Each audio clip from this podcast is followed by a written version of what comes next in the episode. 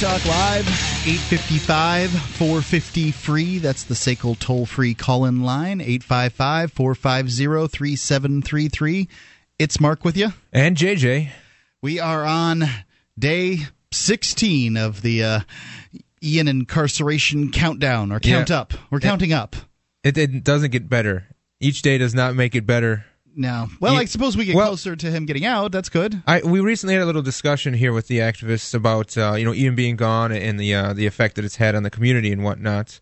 And just to make it brief, um, Ian was a workhorse in the community. He he definitely did a lot of stuff, and it's sort of forcing people to sort of step up and um, not not so much take his place as much as do their own thing and uh, and sort of rise to the occasion. So I, I hope to see more of that as time goes on.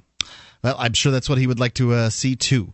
So, um, yep, day 16. At this point, we we can't really count down because he could get some time off of his 90 day sentence for standing in front of a police car for arresting somebody he felt uh, was being arrested unjustly. And um, so we're just we'll count up rather than counting down. I've got a story here from the sfgate.com and it says Ron Paul leaps past Bachmann in latest poll. And you know, frankly, Ron Paul's getting a lot of media attention. I wouldn't be out just reading any old blog post on Ron Paul here, but they, you know, it seems like every day a major news source is coming out with something on the Ron Paul campaign. I mean, at this point, ever since they got scolded for not treating him like a first tier candidate, they've been trying to treat him like a first tier candidate that they don't like or something. Right. You know, like the Well, some of the media attention he's gotten is attention highlighting the fact that he's been ignored. Yeah, a lot of it. Well, I and and I can understand. Yes, that's that's news in a sense because he is polling well and he is doing a lot better than a lot of these other candidates.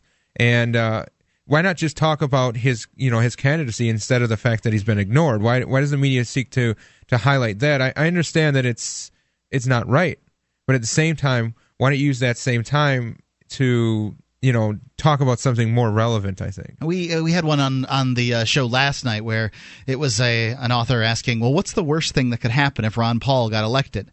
And he outlined what the worst thing that would, um, could happen if uh, Barack Obama stayed elected um, as president. Uh, you know, he said that it uh, could be a situation where he continues his drone war in Pakistan. Sure. and uh, whips up enough hardliners in the government in Pakistan that they uh, lose a couple of nukes, and some uh, crazies over there decide to come over here with some nukes and uh, do a little payback. Well, I mean, as far as what Barack Obama has already done for his uh, his pres- presidency, it's just been horrible. The the not only starting the war in Afghanistan, or at least escalating the war in Afghanistan, Certainly, yeah. uh, escalating things with Pakistan.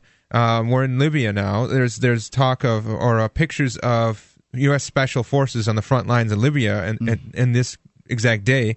Um, and so there's all kinds of other you know intervention policies that he's in, put, put in place since he's taken office. That it you know what happens if he doesn't take office? Well, I, I hope that the next person isn't so war minded because this president, for winning the Nobel Peace, Peace Prize, he has certainly been extremely hypocritical. I haven't respect. seen anything from Romney, Perry, or Bachmann that indicates that they would do they would do anything less than what Obama has done, and perhaps even more. Republicans tend to like to, to show themselves to be more aggressive than Sure. Democrats um, in these instances, and that's why I'm for Ron Paul. Is the very worst he could do is draw U.S. troops back to uh, the United back to the United States and perhaps the United States would rise in people's estimation around the world. I suppose some would say we may lose our status as the world's empire or whatever. That's- I'm not really concerned with that, frankly. Yeah, I wouldn't mind losing that status. Actually, I think the idea that we could be the world's, or not we, but Yeah. the United States government could be the world's policeman is just, you know, it's just hilarious because they don't have the resources to do that. They'd have to tax the world to pay for this. And you know, obviously, they No, are. they're so- just taxing us to pay for it. That's right. That's right. But you know, obviously, through inflation, the Federal Reserve is taxing the world, and anyone who holds That's petrodollars as their extent, yeah. reserve currency. Uh, so I, I think, you know, Ron Paul, as far as you know, presidential candidates are concerned, he can do a lot more. I suppose less harmful things. He can obviously, as a president, he can bring the troops home Mm-hmm. as the commander in chief, uh, without you know Congress, you know, passing some some declaration of war or something to that effect, where they would you know send the troops over. Uh, but beyond that, I, I just I think he could veto stuff. I think he Yep. could he could uh, stuff up legislature. I think he could make it difficult to get anything passed. But I don't think a lot of his agendas could actually take That's what that's what this guy said in his article, and I think it makes a lot of sense. Is that you know if if Ron Paul's got some radical changes, they have to get through Congress in order to work. And frankly, I think that any good legislation should have two thirds of Congress behind it. Yeah. If it's any good, as a matter of fact, two thirds isn't enough for me. As far as I'm concerned, if the legislation is good, everybody in Congress should agree on it. yeah. I mean, i- if you're doesn't that make sense? I mean, if it truly is good legislation, then you wouldn't have a two-party system. You wouldn't have bickering. If it required 100% of the people in Congress to to agree on it, or at least come to a quorum, and 100% of those people in the quorum were there. You, there i don't think there's a whole lot of legislation that could fall under what you would categorize as good legislation let's say uh, we can agree that that bringing the troops home would be good leg- legislation um, ending sort of the empire or funding for overseas bases all the interventionism foreign policy. I think that's all stuff that could be good legislation. But as far as domestic policy is concerned um, short of ending the drug war short of ending some of these trade compacts yeah, I uh, just want legislation undone, not they- done. basically, frankly. yeah, yeah. But they- no, I, yeah, that's They, the way. there are, you know, there's there's probably something out there that the federal government should be watching over. Isn't I don't know some of the stuff they take care of, piracy and treason. I don't know. There's there's got to be some laws. I mean, because basically everybody can agree that robbery's bad, murder's bad. Rape's bad. Like it all come to conclusions on these things, and and and there's not like there's never been unanimous votes in the U.S. Uh, House and U.S. Senate. These things happen, and they they happen probably every single term. I I would have to go back and check before I made that claim, but you know, so there would be legislation. It would get passed. It would just do away with this whole duopoly, this whole two party mess that we have going on.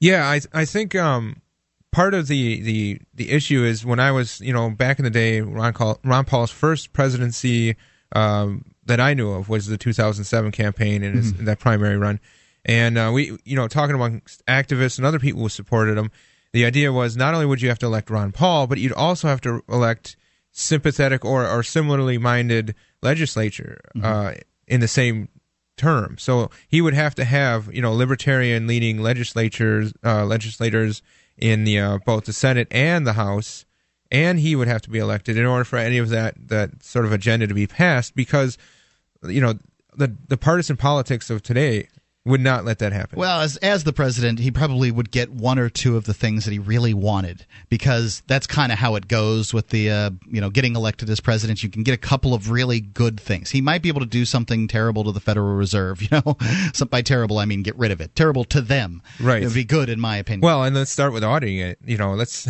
yeah, that seems like something he could get uh, run, run. Auditing it seems like he can get that run through.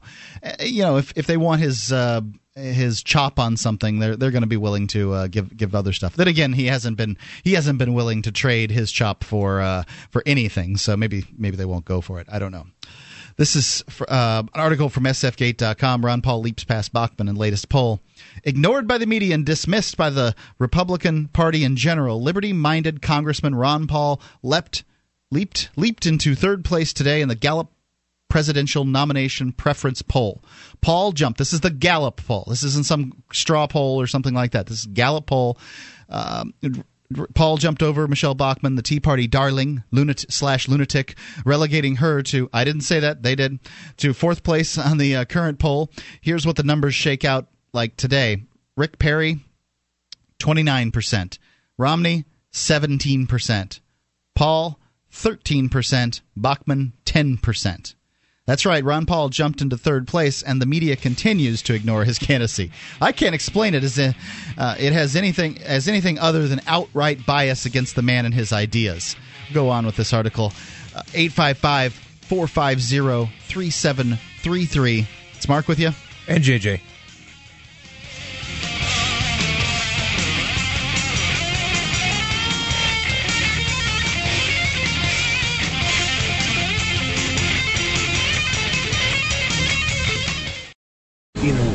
Government control is on the wane and freedom can be bought for a reasonable price, one man will unite with a former public transportation worker, a shady senator's runaway daughter, two orphans, a retired space marine, an alien, and an intelligent spider, and journey together beyond the outer reaches of human civilization to protect the future of human liberty. Also, there are space cows. Read it online now at burningrockranch.com.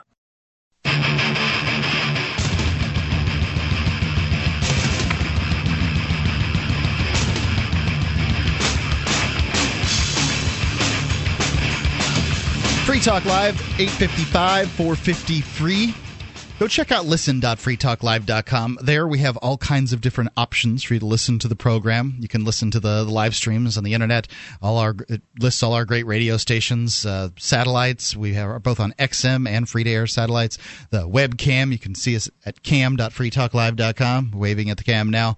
And the listen lines. You can actually call in to these telephone lines and listen anywhere that you have a telephone. It's listen.freetalklive.com. We make it easy for you to listen to Free Talk Live.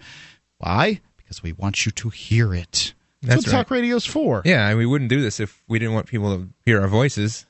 right. Well, you know, so many of these uh, talk shows they make it difficult for you to uh, to hear them. Uh, not Free Talk Live. We try to make it easy for you. And free. Every day we talk about Nature Bee plant pollen here on Free Talk Live. I've been taking my two golden capsules for going on 18 months now, maybe a little longer than that. And since I've been taking them, my digestion's working better. I sleep better. I have more energy. Here's Mike Buck to explain why Nature Bee is the best. Hello there, Mark. And you know, you're right. Look, unlike other bee pollen, our patented process breaks open those cell walls, release the full nutritional power from the amazing, pristine environment from clean green New Zealand. You know, everybody knows bee pollen is one of the most original ancient superfoods, praised throughout history, every civilization. Well, scientific research shows pollen actually boosts energy, aids immunity, gives you a healthy heart, prostate, blood pressure, cholesterol, all the good stuff, none of the bad stuff. And you know, Nature Bee is not ordinary pollen.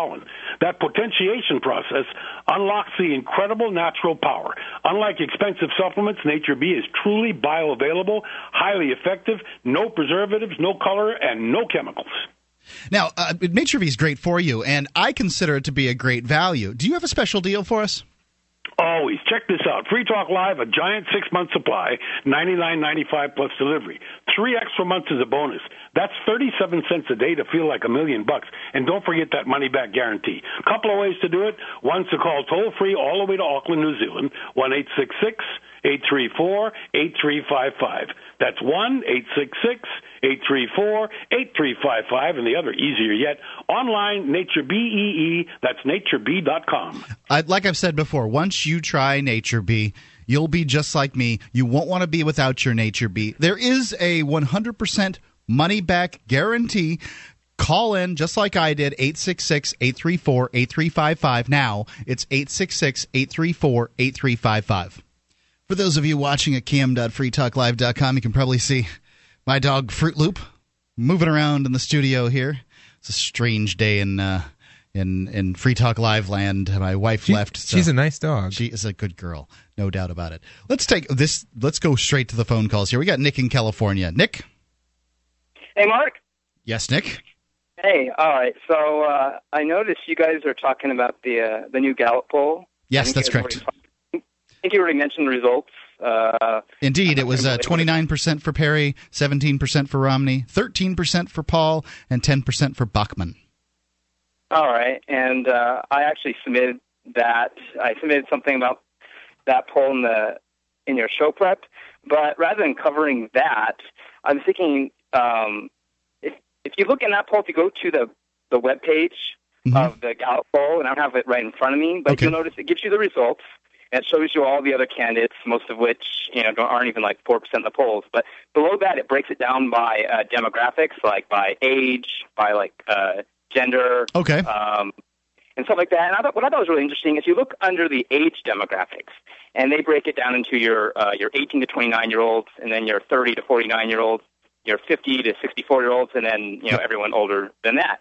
And uh, unsurprisingly, Ron Paul does best among the youth group. Yep. Uh, you know, basically your kid people in, the, in their 20s. which is unfortunately is the group that tends to come out and vote in the smallest numbers, you know, in election after election. Yeah, that's true. It's sad, sad but true. And if you look conversely, I don't have the numbers right in front of me, but I think it's something. I mean, it's like overwhelming. I think he's first place for the youth group. He's like 29 percent. And the nearest person gets like like 21 percent. And then in the next group, he does pretty well. Like among like 30 and 40 year olds, he does he gets like 15 percent, which ties him for second. But then when you look at people in their 50s, 60s, and everyone older, from there it drops pretty precipitously to like something like four percent, like seven percent, and four percent, which uh, if you look at it from like an immediate perspective, like nowadays, those are the groups that you know tend to vote in the greatest numbers. They do, yeah, most consistently. Yep. But what I'm thinking is, you know, since we all know that this is not about just today, and we know that, I mean, Ron Paul, he may, you know, he has a chance, but you know, we're not like holding out our hope that that's you know the last that that's going to happen. So if you look at in the future of where the country is going, and specifically from this poll, since it covers Republicans and Republican-leaning voters, if you look at where the party itself is going, you know, you, there may be some hope as far as you know those that don't vote for much, you don't vote today. There, you know, your 18 to 29 year olds are going to be your majority voters in like 20, 30 years from now, which I realize is a long time from now. And the people who are the most resistant, you know, to Paul's ideas and ideas of liberty are the groups that are not going to be around forever. So they're going to be room temperature at, at some point. Yeah, I mean, these people will be voting from, I guess, their graves or something. But uh, uh, in any case, you know, if you look at it as a long term, if you look at what the the big idea is, you know, the idea rather than the the you know the race or the the candidates or the politician, you look at you know the ideas. It looks at you know maybe there's hope that you know his ideas. Um, you know, are going to take hold over time. Although the one thing I would caution that is, you know, younger people, you know, they tend to be more a little bit open open minded, but they're not necessarily more I don't know, to say maybe principled or, you know, they have ideas and they're still grasping for things. And yeah, I, sure. You know, I tend to be in that younger group, and so I know, you know, I've been in, I've been on college campuses, um, you know, and I see that they tend to be more open to some of these ideas are considered radical. You know, younger people will say, oh, you know, no more war. Uh, that's you know common sense. They'll say, you know, legalizing marijuana. You know, um, tolerance towards you know lifestyle issues. You know, they tend to be more open towards that. It's things like where do they really come from on these economic issues and stuff. It's like are they more open minded because they think it's the cool thing to do, or are they really coming from a non aggression perspective? And I think there's definitely a lot of fertile ground to, you know, tackle, you know, our 18 to 29 year olds, you know, the, the young group.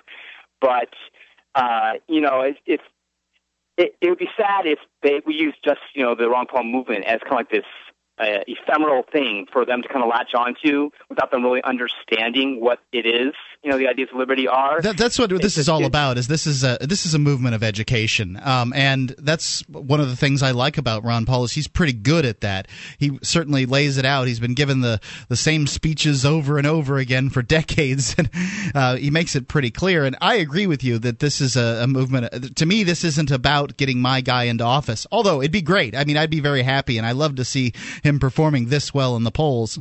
It makes uh, you know it makes me excited about uh, his campaign. Excited enough to give some money to his campaign to see if I can you know make it do a little better. But the um, you know this is about education for me. I think that I think that libertarianism is the philosophy of the future for the United States. I don't know about the rest of the world. I know the rest of the world wants freedom, but you know, uh, they, the, the, history of the world's a little different than it is in the United States, and so it's it's difficult to, for me to say. I mean, I, I just can't draw conclusions. I don't live there. I don't know what it's going to be like, but if the United States can lead the way for, for liberty, then that would be a very good thing. Nick, thanks for the call. 855 450 free. Free Talk Live.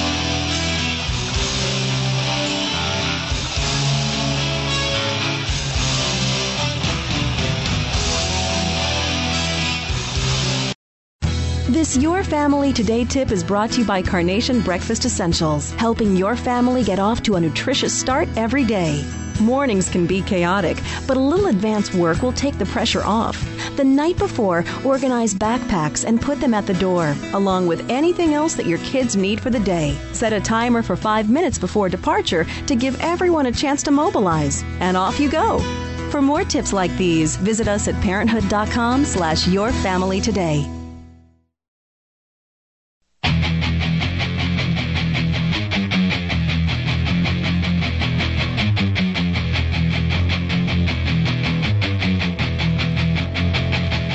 Talk Live, 855 450 free. That's the SACL toll free call in line, 855 450 3733. Ruger has some exciting new offerings for this model year. The LC9 is a new, slightly larger cousin to the very popular LCP. It's a compact, uh, has numerous safety features, three dot sight system. Ruger always has, it always will mean rugged. The Ruger LC9, the next handgun you must own, made in America, made for you. Ruger.com. Looking at these uh, numbers here, JJ, uh, regarding the Ron Paul Gallup poll thing that uh, we were t- we've been talking Yeah, we're looking here. at the uh, breakdown in, on Gallup's actual page here. if the election was held between people uh, ages 18 to 49, Ron Paul would probably win this. Yes, I mean de- he's definitely. he's he's pretty close. Um, and it's the it it seems to be those darn seniors that just their minds won't change. You know, those those people who've been in the system for so long, and, and the indoctrination Yep. has taken such good hold on these people. Um, yeah, I can definitely see that. And, and the the caller uh, Nick Nick had mentioned the uh, the young people being popular for Ron Paul, or at least uh, picking him more than the, any other candidate in this poll. And uh, the the issue that I see is is to activate these people, to make these people more active in their community. Whether it doesn't have to, you don't just have to worry about politics every four years or every time your legislator, uh, your local state government is up for election.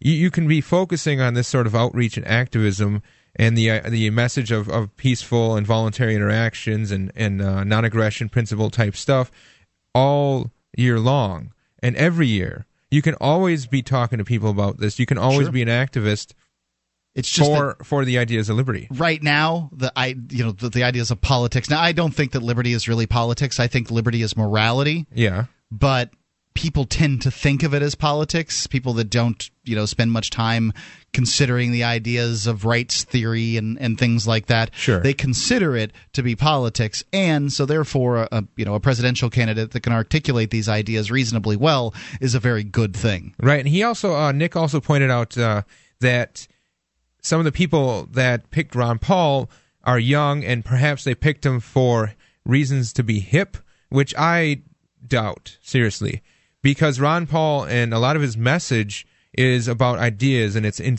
it's intellectual. It's something thought provoking, and a lot of people who come to Ron Paul who accept Ron Paul like the ideas, and it's not simply a phase. It's not simply something they picked up and repeated like a meme it's it's an idea that strikes them, strikes a chord within them, and I think that's how Ron Paul reaches people is by putting ideas out there that are very profound and very strong, but that have a very strong moral backing in many regards. well i think that uh, what this also says is for young people that support ron paul and it looks like there's a bunch of them on that uh, on primary day what you need to do is you need to make sure three or four of your friends go to pri- to the primary thing and vote. I mean, you know, go to the polling places and vote. If this is if this is your candidate, Right. you, it's not just dragging you there because one vote doesn't it doesn't account for much. But if you can bring three or four and many other people do the same, then you've got a much better chance of of getting something done.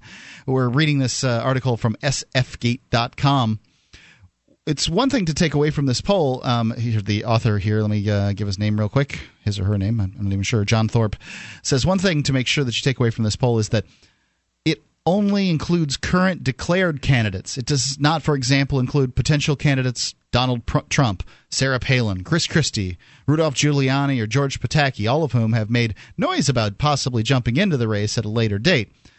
One of them could possibly be very successful following a later entrance strategy. As um, as of today, a full 17% of the respondents indicated no preference in their vote. Think about that for a minute. None of the above essentially takes second place right now ahead of everyone but Rick Perry. And even Republicans aren't crazy enough to nominate Rick Perry. This is him. John Thorpe says this. this means one thing. There is room for either one of the marginalized candidates, like Ron Paul, to gain a lot of support or a new candidate to emerge and become an instant challenger. And I think that this is an interesting point he makes. Let's uh, step down for a second, go to John in Orlando. John? Hey, how's it going? All's well, John. Good. I just wanted to give you guys a quick update on some uh, some sort of tyranny going on here in Orlando. Really, what a surprise! we uh, talked about before. Uh, Chief Judge Belvin Perry has essentially outlawed handing out information at the at the Orange County Courthouse. Yes, He's designated free speech zones, and even within the free speech zones, you're not allowed to hand out any jury information at all. Um, so uh, Julian Heicklen uh, came down here uh, last last Thursday and Friday and handed out jury information and came back out Monday. And now what was interesting about Monday is Monday was supposed to be the, the first trial of the these Food Not Bombs activists who had okay. all been arrested for feeding the homeless. Um, and they, they actually dropped those charges on Friday after they realized Julian Heicklen was going to be there. But um, they on wow. Monday regard You think it had something to do with Julian being there? You know, I'm not sure. I don't like to speculate. Um, uh, there, Hard to there's speculate. a few different things at play. Well, one of the things that happened was the Orange County Democratic Executive Committee came out and essentially said, you know, we're not going to give you any, we're not going to give um, Mayor Dyer any more funding for his 2012 campaign. That he, sounds pretty important. Wow. So I think that had a little more to do with it, but I'm, I'm not going to discount, discount Julian's efforts. I Julian's certainly could have played a role. A powerful activist. He is. He he keeps Absolutely. at it too. Hey John, could you give uh, could you give a brief rundown on, on what the uh, the latest happenings are with uh, Food Not Bombs and, and your situation and whatnot? Sure. With uh, Food Not Bombs, uh, since for about two months now, they have been sharing food at City Hall. Uh, that they had at some City Council meeting, Mayor Dyer gave them permission to share food at City Hall if they uh, didn't feed feed uh, homeless at Lake Eola anymore. So they've transitioned over to City Hall for now. Um, then just uh, the other day, last Friday, they dropped all the charges against all 27, I believe, of them. And um, so with that, a lot of them are talking about going back to Lake Eola and doing it all over again, but nothing's them. really finalized. So- for now, they're they're staying put at City Hall. Uh, do, would they be able to go back at this point? They've been. It, it would be trespassing. I'm, I'm confused. Right, right. Right now, they all still have trespass uh, warnings against Warnings, them. But okay. the, sort of the, the next step that they're going to be fighting towards is to get all these trespass things lifted, and then after that, I don't know what they're going to do. I don't. I, I wouldn't want to speak on their behalf, but I would hope that after those trespass warrants are, are lifted, that they would all then just go back to City Hall and I'm sorry to uh, Lake do it all over again because it's been very successful, and uh, you know, and they got all the charges dropped. So I, I think it's a, a good move for them, but as far as Julian Heicklen goes, um, he did end up going out there on Monday, uh, this Monday, and he was arrested, and uh, he's now being held in Orange County Jail without bond. Really? And uh, there's not a whole lot that anybody can do for him besides maybe write him letters or something like that.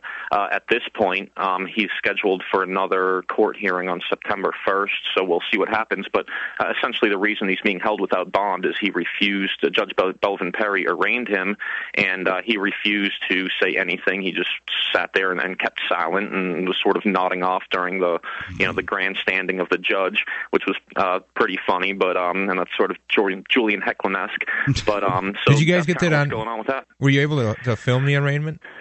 No, uh, no. There's there's absolutely there's just no way we can get uh, cameras into these the courthouse here. It's so tyrannical. Oh, wow. um, you know, we we can try with maybe uh, hidden cameras and stuff like that, but right. uh, it's it's yeah, it's pretty tough out so there. he's But- not looking to do any uh, legal route, like follow, uh, file any sort of uh, papers, corpus delicti, or any sort of like um, legal motions. He's he's kind of just going to sit there.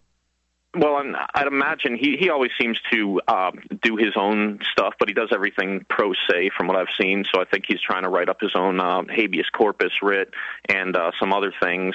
And you know, I'm, I'm not real sure what what goes on. I mean, he's made it pretty clear he doesn't want a lawyer or anything involved. So uh, we just gotta kind of sit here and, and wait until uh, September 1st to see what happens then. Of course, I'm not allowed to go to the September 1st hearing because I'm banned from the Orange County courthouse myself. So You're a but we'll- dangerous we'll man, John. Yeah, so You're handing dangerous. out information and somebody- stuff. Yeah, we'll have somebody on the ground uh, checking it out and seeing what's what the next step is. Didn't you get a new radio show? know. Sorry. Didn't you get a new radio show there in Orlando? Yeah, uh, yeah. I'll be starting the end of September, Well, that Good for means you. you'll, you'll never move up here then. Now, now you're, you're seven to eight p.m. What, what's the channel station? Uh, it's the Big Eight Ten, the Big Eight Very Ten good. a.m. John, thanks for the call. Thanks a lot, guys. Free Talk Live, 855 450 free.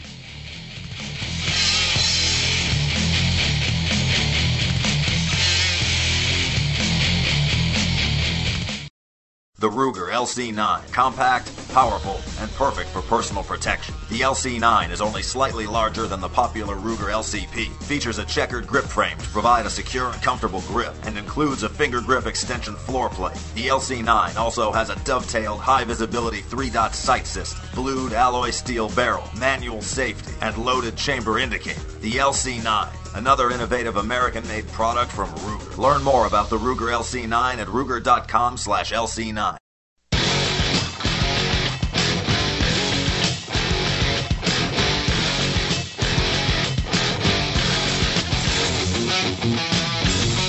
Free Talk Live, 855 450 free. That's the SACL toll free call in line.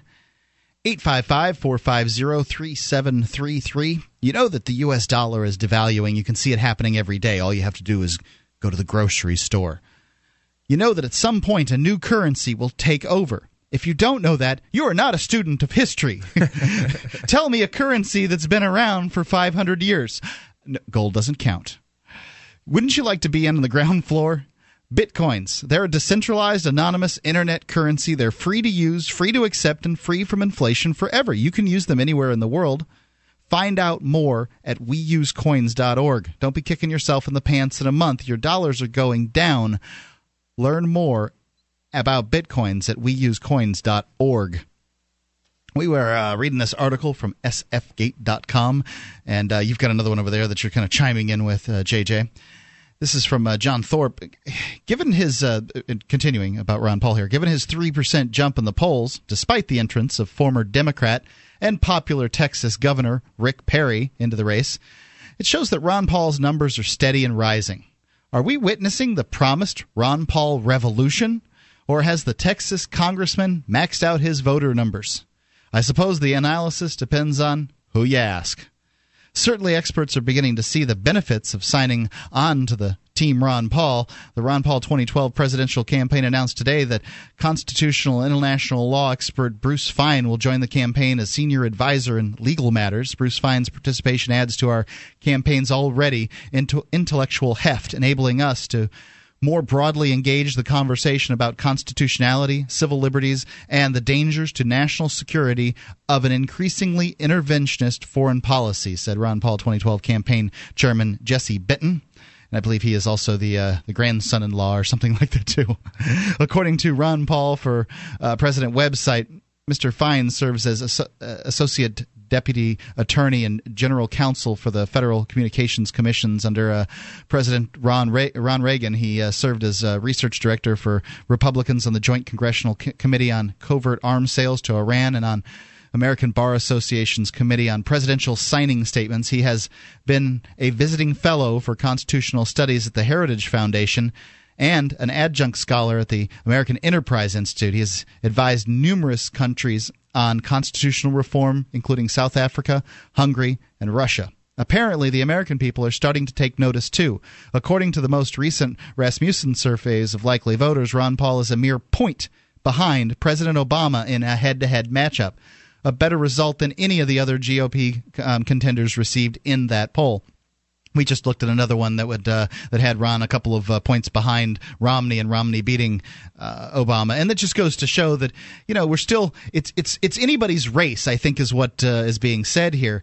Perry's got the bump right now from having jumped in. It's because people don't know what his uh, record is. That's in, right in, in Texas, you know, and and I think that he's I think he's going to lose that magic as time goes by. I don't think personally don't think he's going to be the uh, the candidate that they're going to uh, that, to nominate. I, am not going to go out on a limb and say who it's going to be, but uh, I would say that Ron Paul probably would be the most exciting thing to run because, as far as I'm concerned, it's just six one half dozen of the other between uh, the Democrats and Republicans. Otherwise. This, despite the media blackout around Ron Paul's campaign, and despite the media's insistence that Ron Paul can't beat Obama. This poll suggests that he can. Anybody likely the, the, likely anybody's going to beat Obama in 2012. The the economy just isn't going to get any better, and the people are going to vote on the economy. Well, especially if they compare Obama's record and, and his campaign promises. Like, you know how they do those videos that he sure. promised this? You can do a whole lot of videos of Obama and his campaign promises not matching up with his actions. And there's there are a lot of people upset with this and a lot of those people who were so just uh, I, I don't know fanboys or fangirls Mm-hmm. of of him early on Yeah, sure. have become very disenfranchised Absolutely. and uh, are upset with him I don't think he's going to get that young vote the way he did either. Uh, Obama had the young vote, and Ron Paul has the young vote too. So it's really it'd be quite interesting. Obviously, every Republican's going to vote for Ron Paul because they're not going to have any option. So you know, how do you get those people in the middle? How do you get those independents? How do you get people that uh, are disenfranchised from the Obama campaign? Ron Paul's the only way to do it. Mitt Romney. uh, I mean, I'm sorry, young people, independent voters are not going to get excited about Mitt Romney. No, they're not. They're not going to get excited about Rick Perry. These are not exciting politicians. These I- are more the same. Exactly. Rick Perry fits the mold of the old time Texas politician. George W., his father H.W., and and that idea is is I guess predicated on the older vote. It's its focus is on those people who are the 65 plus, the 55 plus, who have seen the country be this way for a long time, and they're afraid of the changes that are Yep. coming around. They know that they know that it's it's running towards a precipice, that it's going off a cliff, but they think that they can continue to do the same stuff and get a different result. Right. Which just goes to show, you know, they, you can't. Old means wise. No, it doesn't. I, I think what's really interesting about uh, Rick Perry is this way he took uh, a bunch of money from big pharma to vaccinate a bunch of girls in his uh, public schools. What do you think? If Wow. he's if he's willing to give this HPV uh, vaccination to kids in school that don't need it and per- perhaps would have reactions to it or whatever, what do you think he's going to be willing to do for you to you and your family? oh, I think he's willing to do whatever it takes to get the job or to get the money. Yep. Just that's what politicians do. and, and there's a lot of news coming out right now about Rick Perry and his you know shady past. There's there's been all kinds of stories. There's a story here um, from the New York Times talking about how campaign contributions have equated which companies get the the uh, contracts from in Texas. Basically, Oh, really? because there are so many boards and so many places that that the governor can appoint someone Hmm. that he's put people in place that and the people in these places in these uh these boards and these these sort of uh, departments have raised a fifth of all of his campaign contributions these these individuals alone and so in Texas it's it's it's very funny that if you contribute to Rick Perry and then you need that big government contract well you're you're uh, looking pretty good. Rick Perry may talk about ending the Fed, but he's only doing it because Ron Paul's doing it and he's getting some mileage out of it. He's a consummate politician Yeah. and he will sell you and your children down the river. Yep. Do you really want to vote for this guy? Because I mean, I, I I've seen the Republicans that call themselves libertarians talking about this guy like he's a good choice, and I think it's just sick and sad. I think it's talking points handed to them from some editor or some, or they're getting paid to say it because no one in their right mind would think this is a good candidate. Just in the same respect, they wouldn't think Romney was a good candidate or or Huckabee or whatever his name is. Yeah. You know, it's it's like all of these candidates have nothing going for them.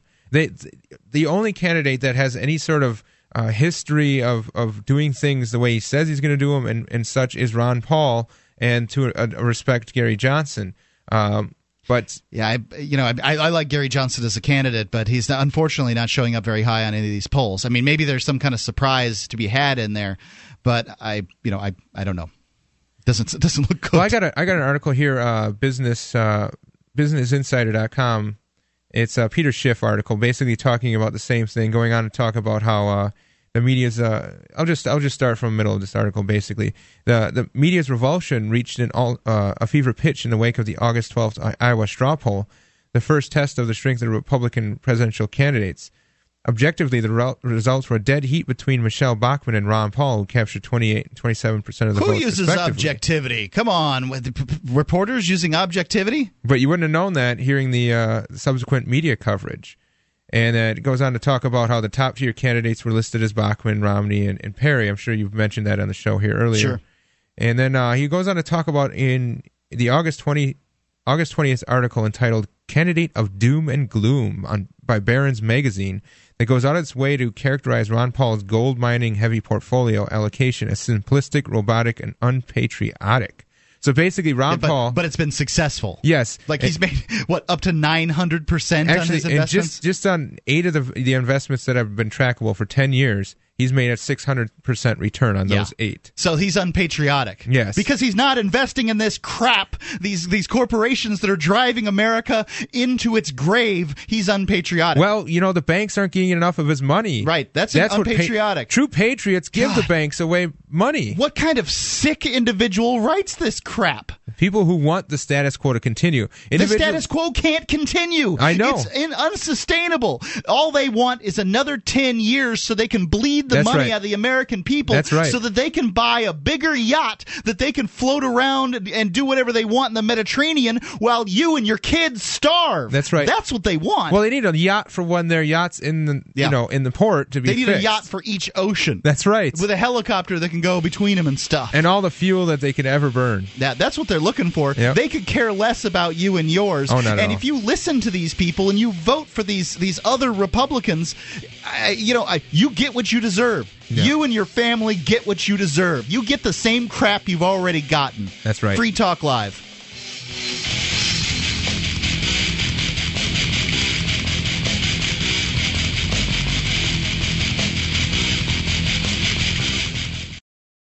You know the US dollar is devaluing. You can see it happening every day. You know a new currency will take over at some point. Wouldn't you like to be in on the ground floor? Bitcoins. They're a decentralized, anonymous internet currency. They're free to use, free to accept, and free from inflation forever. You can use them anywhere in the world. Find out more at weusecoins.org. Don't be kicking yourself in the pants in a month. Your dollars are going down. Learn more about Bitcoins at weusecoins.org. That's weusecoins.org.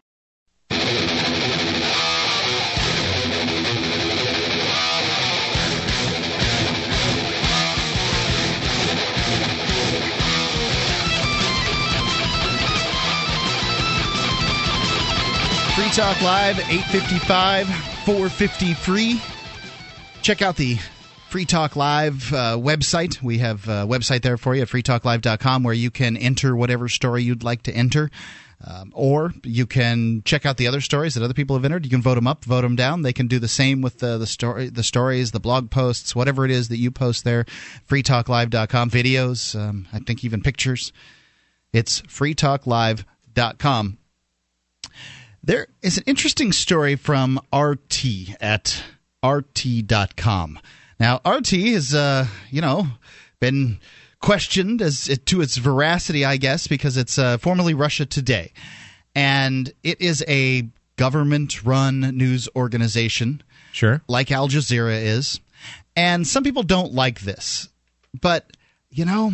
If we want to, talk, so is the BBC, frankly, and I don't know if uh, if uh, Germany has one or not, but there are a lot of uh, sort of respected state-run news organizations. Well, a lot of people could purport that News Corp is a government not run news news agency, but it's it's a corporatist basically that it's in bed with the government Yeah. in in several areas and countries. right. If if somebody wants to attack RT based on their reporting, I'd love to talk about that. Uh, You know, based on the veracity of their stories, uh, um, you know, their uh, you know how it is that they choose to, you know, what stories they choose to run, things like that.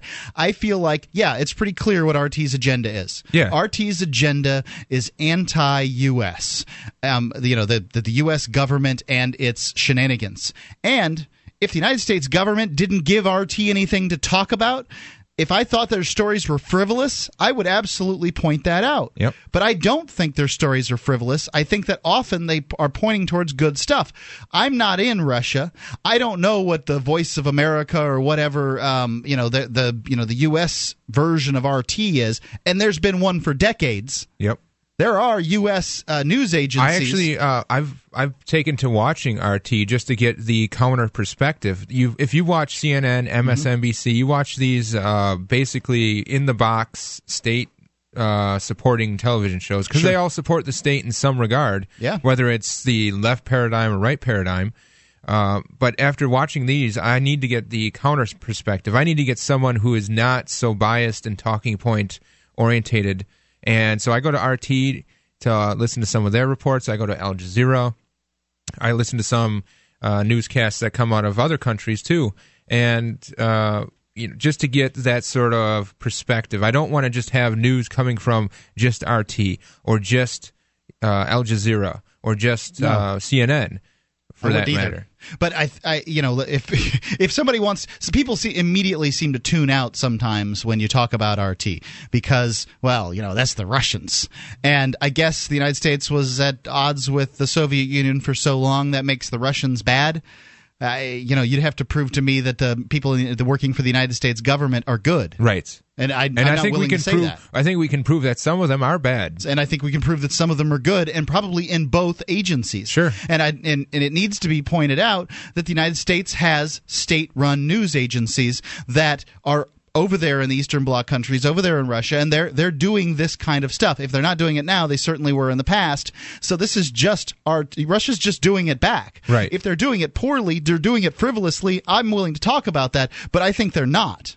Not only do we have state-run news agencies, or at least money funded towards these news agencies abroad, we also, not we, but the United States government also sends special forces into countries to overthrow their dictators, or to install the Shah, or to mess with their elections. So the meddling that comes from the United States is far and above greater than I think any other country ever. I, I don't know about ever, but uh, certainly it's it, it, it, it's it's wide and sweeping. The United States believes that the globe is its to decide what is just and what is not. Going on with this uh, story from RT, the Federal Bureau of Investigation employs upward of 15,000 undercover agents today, 10 times what they had on the roster back in 1975. If you think that it's a few spies too many, spies earning as much as $100,000 per assignment. Wow. One doesn't have to go too deep into their track record to see their accomplishments. Those agents are responsible for an overwhelming amount of terrorist stings that have stopped major domestic catastrophes in the vein of 9 11 from happening on American soil. Another thing these agents are responsible for, however, is plotting those very same schemes. Interesting. The FBI has in recent years used trained informants not just to snitch on suspected terrorists, but to set them up from the get go. Well, we know about that from Washington State. We've uh, we've read several stories on the air about this kind of thing, but I didn't know that we're talking, you know, the the magnitude of it. A recent report put together by Mother Jones and the investigative reporting program at the University of California, Berkeley, analyzes some striking statistics about the role of the FBI informants in terrorism cases that the bureau has targeted in the decades since the 9, September 11th attacks. The report reveals the FBI regularly infiltrates communities where, sus- where they suspect terrorist minded individuals to be engaging with others. Regardless of their intentions, agents are sent in to converse with the community and find suspects that could potentially carry out a lone wolf attack, and then, more or less, encourage them to do so by providing weaponry, funds, and a plan. They give these people that would otherwise maybe not do anything. They Right. give them the weaponry, the money, and the plan. The FBI directed agents will encourage otherwise unwilling participants to plot out terrorist attacks only to bust them before any events fully materialize. Another thing that we saw, another guy was trying to. The FBI uh, squashed a job, called an employer that he was going to get a job from, and told told them not to give him the job. Why? So that the guy would be that much more desperate to carry out the attacks. Well, it doesn't doesn't uh, surprise me considering if they get paid upwards of a hundred thousand or more per assignment, then I think it's in their best interest to see it that an assignment runs its course, someone is found guilty or at least tries to perpetrate something, and then they they finish that assignment, they get their check, they go on to the next one. Yep. And Hundred thousand dollars per assignment. yeah, I think I think you know the whole it's it's so uh, uh, conflict of interest orientated for Yeah. them to be doing this because their their interest is in creating terrorists so that they have a job to do and going out and catching them. Uh, you know another thing is when they're giving these weaponry to, uh, to these guys i don't know anything about bombs but my assumption is that somebody who's going to set them off probably knows more than i do so are they giving real bombs to these people because that's what i understood from one of the stories that we read that they gave a real bomb to this guy and then followed him qu- closely and, and before it went off they, they, they snatched it up and all that but what if this guy just decides you know screw it i'm going to go ahead and do something before uh, you know we had decided to i'm just going to use this bomb Sure. and, and he actually kills somebody. Just what we need. Another one of these fast and furious things, like the BATF did with uh, passing out weapons to uh, gang members, and then they used it to kill American citizens and uh, their own their own personnel and all this stuff. This is how nuts these people are. Well, who's to say that the, the, the guy who gets the bomb doesn't build one on his own and blow himself up because he's just not intelligent enough to design a bomb that works. So you're saying if the FBI didn't give him a bomb that works, that he might have taken care of himself? Yeah, yeah, he might have been desperate, as as they pointed out, by creating the desperate situation by getting him to not, uh, causing him to not get the job. He might have been just desperate and reckless, and and you know like a poker player on tilt, Mm-hmm. just trying uh, to make something work, and and end up killing himself in the process, or fizzle it out, or just. You know, it's like the FBI makes sure that he's got a proper explosive device. You don't get a person in a bad emotional place and then give them all the tools to do something terrible and then talk talk about them being a terrorist. I mean, the the fact is the FBI apparently is the largest uh, terrorist uh, funding organization in the United States.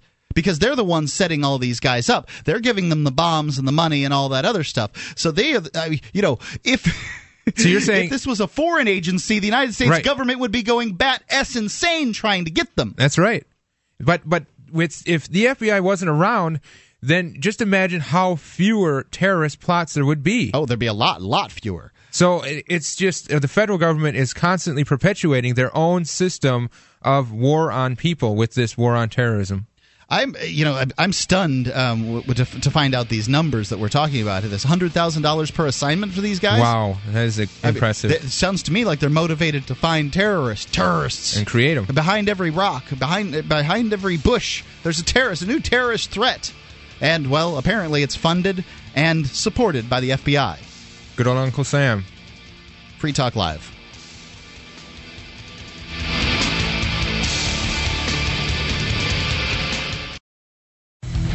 As a smoker, you know traditional cigarettes are unhealthy, and the taxes feed the very beast stealing your freedom to smoke. That's why the Vapor Station offers an assortment of electronic cigarette kits. Each rechargeable, refillable kit is an effective, affordable alternative to smoking. No combustion, no tar, no foul lingering odors, and no smoke, secondhand or otherwise. Just inhale pure enjoyment and exhale vapor. Take a puff just about anywhere without getting hassled. Get your e cigarette kit now at vaporstation.com.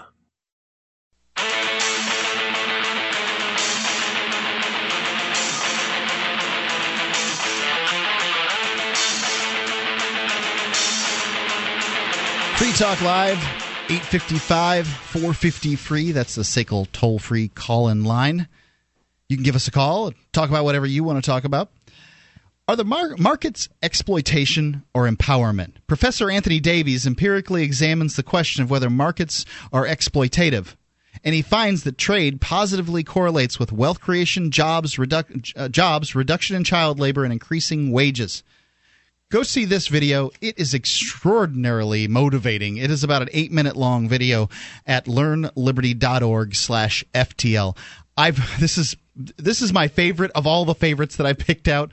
I really enjoy this one. He puts some graphs in there and makes it really clear. It's extraordinarily convincing. If you can just show this to your friends and family that you're trying to reveal the ideas of liberty to, they will be very motivated. Put it in your Facebook wall. Your friends on Facebook would love to see it. Put it there a couple of times so that the ones that don't see it at first can see it later. It's learnliberty.org slash FTL. When you're there, check out the Liberty Academy link on the right. It's a course for people who want free, online continuing education in economics, philosophy, liberty, and rights. Learnliberty.org slash FTL. JJ? Yes. Let's go to Jeff in Minnesota. Okay. Jeff, Yes. what would you like to talk about? Uh, I, I would like to talk about. Well, I'll I'll do a little thing on stocks. On stocks? I was looking up the word stocks in Encyclopedia Britannica, Okay. and basically it says it's a loan to a company. Oh, really? Is it a loan Yeah. to the company? No, it's a, you're buying a piece of the company, right? Uh, shares are, are a piece. Shares are a piece, but stocks are a loan? Well, it used to be stocks is when you bought a a keg of flour or a cow or something. Yeah. It was a real thing. Now stocks the- it's been redefined as a loan with no collateral. Really? When some of these companies went belly up, like Bear Stearns, Yeah. there was nothing. You know, the stocks were valueless. Right. So basically, that proves the you know the meaning. That happened with Enron too, but that's just a company that uh, you know somehow ends up to be valueless, right? I mean, they Well, you know, there, there the people preferred shares shares or whatever get and buildings, and you know there was thing. Don't the people with the preferred shares get the uh, the first cut? Uh, yes, but then those have been also devalued. Some of the companies, well, it, the definitions change all the time. Have you ever tried to sell a um, a piece of office uh, furniture? I mean, you, generally you're gonna if you get ten cents on the Five dollar, you on the dollar, right? yeah you do you're doing really well, and so I would think that maybe the creditors or something would get this stuff beforehand. I was a uh, I uh, the- Usually it goes to bankruptcy court, and then they divide up the assets, and you get a few cents. I, I was an owner of Enron uh, stock, and I got nothing that I can recall. Wow. Well, there was a lot of people. Yep, there were. There- Uh, but the main thing I called about was the Federal Reserve Bank, and of course, you know that's a private bank. Sure. It's it's quasi private. I mean the the, the uh, quasi meaning that the Congress gave them the right to be their banker. well the president doesn't doesn't the president appoint the chairman of the Uh, the president suggests the actually the Federal Reserve Bank does the appointing. As far as I know, okay uh, there there's a video called "America: Freedom to Fascism" by Aaron Russo that was. Put I saw it in the theaters. Yeah. Yeah, I donated a copy to the library, and I check on it once in a while and kind of pull it out on the shelf so people walk by and see it. That's pretty cool. And what I've done is I check to see how many times it's been checked out, and it's been checked out a bunch. Oh, that's good.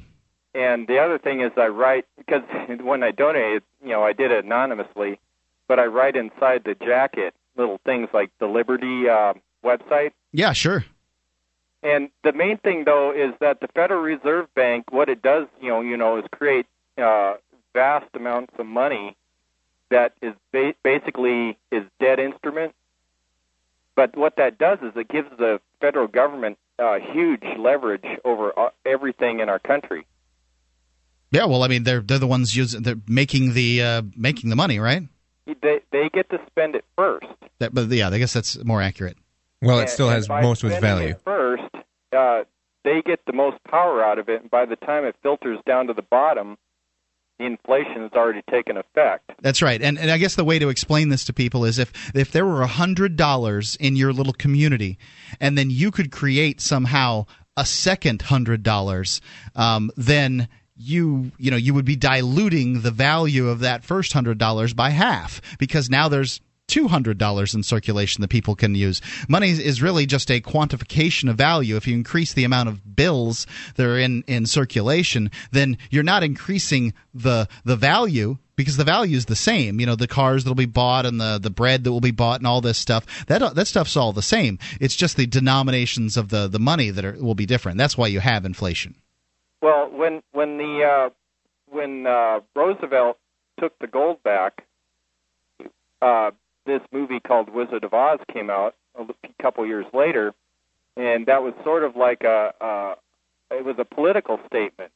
And of course, you know that the wizard behind the curtain was the Fed chairman. I thought that was the book that was the more the political statement than the uh, the movie. Well, if you study the movie, you know, in, in its, you know, sort of, it- it puts it in a way where it's easy to understand for people. Uh huh.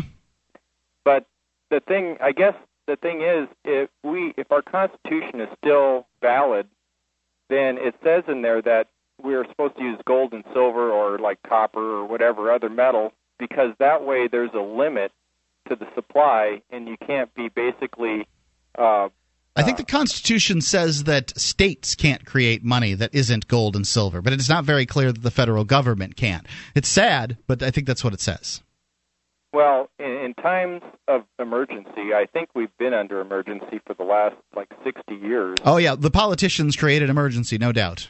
And, and basically, what the president does is called executive orders uh, because we've been under these uh, emergency situations, and that's one of their main excuses for what they've been able to do. And we've been under a police state. How come they don't use that excuse in real life? I mean, they just they just say that this is what you know. They just do whatever they do. They don't use an excuse. Uh, they they don't want to play their hand out. Well, They, I they don't want to come out right out and say it. their hands just about played. Jeff, I really appreciate the well, call. Well, yeah, that's right. You know, um, I guess the thing is right now, uh, really, I don't see a way out. I thought Ron Paul. You know, I've been on his website today, and it, it uh, it, it's moving, but I just I don't know if there's uh, any kind of chance because the powers that be are so entrenched. Indeed, I, I really wonder whether you know that whether even if he did manage to get elected president, whether how much effect he could have. All that I, I think you could really hope for was him forestalling things a few more years because the you know the the people that have uh, that drained this country dry of its wealth have uh, done a pretty good job and it's it's it seems to me it's on its way down. Jeff, thank you for the call. Let's go to Ukara. I think I've I think I've got this right in Missouri. Did I get your name right? You got it right. Good. What would you like to talk about? I would like to talk about the Rock the Revolution tour. What is that? well, um, Zach Cruz Carter uh, is a guy who I know on Facebook, and in the uh, Missouri Ron Paul page, um, he had posted a few days ago about wanting to start something for Ron Paul called a Rock the Revolution tour. Hold on just a second. We'll talk about it a little bit more. 855 450 free.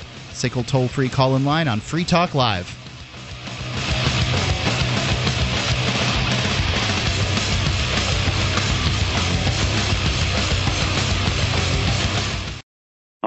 I'm Mark Craighead, founder of Crossbreed Holsters. Are you looking for a concealed carry holster? Crossbreed Holsters is the home of the world famous Super Tuck, the most comfortable concealed carry holster on the market today. Try one out and see how truly discreet and comfortable carrying concealed can be, and find out why we call it the ugliest holster you'll ever love. We are the standard others try to imitate. Get the original. Get your Super Tuck at crossbreedholsters.com. Again, that's crossbreedholsters.com.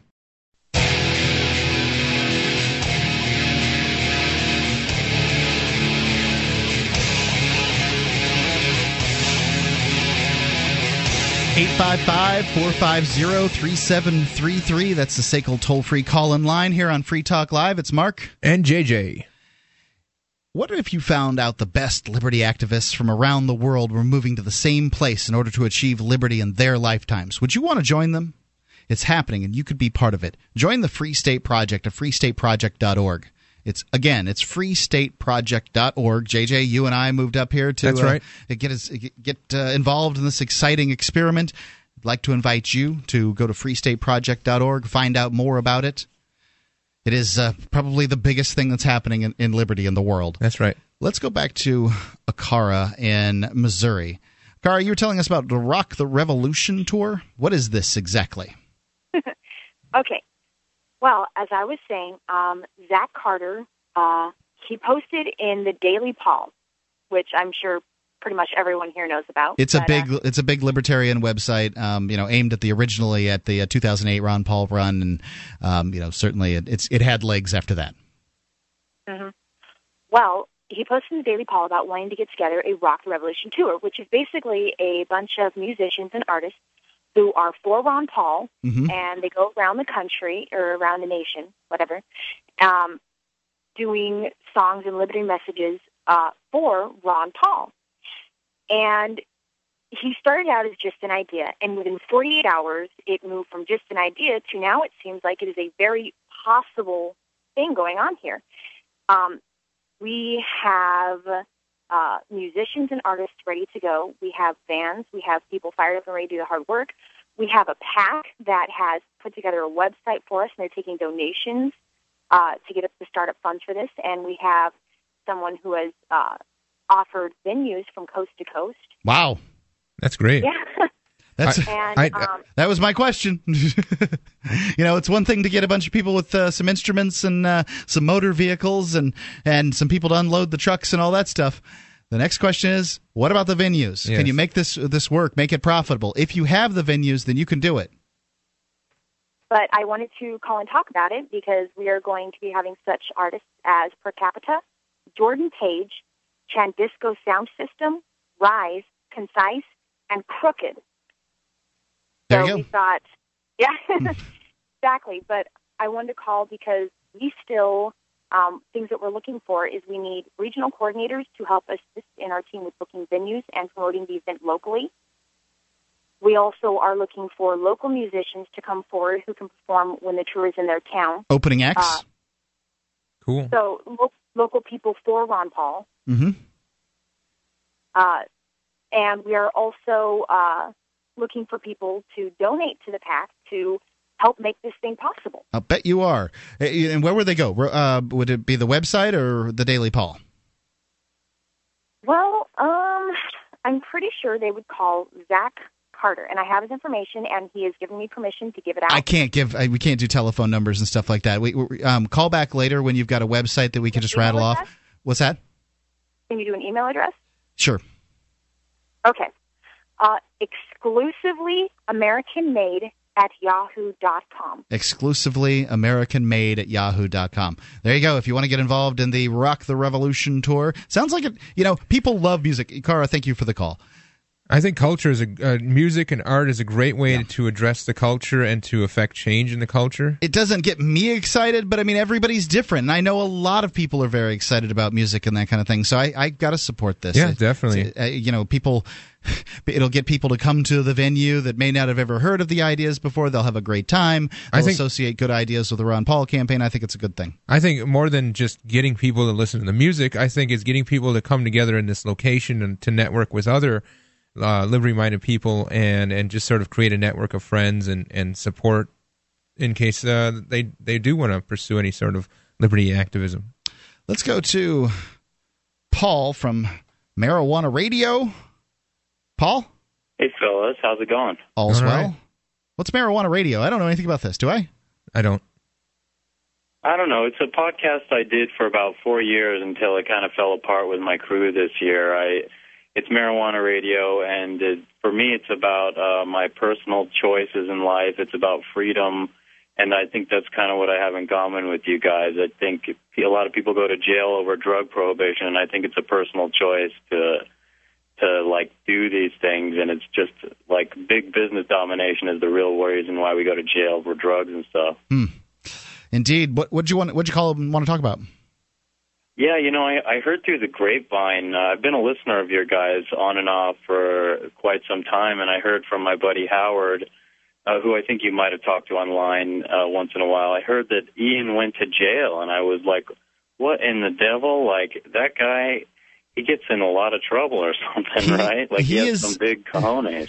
he is really, uh, you know, he's steadfast in his beliefs, and he- what he doesn't believe in doing is saying to other people things that they should do that he's not willing to do. He tells people not to pay income tax. He doesn't pay income tax, doesn't file income tax, doesn't Oh, do yeah, any of that. I mean, and he tells people on national radio that he doesn't do it. So, uh, you know, no one can ever accuse Ian of not standing up for the things that he believes in. They can say whatever they want about him, but he's a man of principle and a, and a moral man. and, he, and courageous as well. I mean, it takes a lot to stand up to the police, especially in a scene where they're arresting someone and placing them in a cruiser. You know, to, to take that step and try to stop the police. Uh, you know, just to, to hinder them, I, I guess, obstruct them was his, his goal as a as a means of protest against what he believed was a bad law. So I, I think it does take a lot of courage to stand on your principles and actually take action on them, as opposed to simply talking about them and, and, and holding them in general. Oh yeah. You know, I have to be honest. I'm a wimp when it when it comes down to it. I definitely don't want to spend time in jail. Same but here. people who are willing to put their neck on the line, there's definitely something admirable about that. Indeed, and in this case, I, I don't think he had any expectation of going to jail the day that he did. They really railroaded the guy. I mean, up- to this point, they've always uh, allowed the activists to put in an appeal and um, you know appeal their their sentence before they had to go in. They didn't allow him to do that. Um, the the incident that he went to jail over was a, a girl drinking beer in the park who refused to take a ticket uh, for that activity from the police.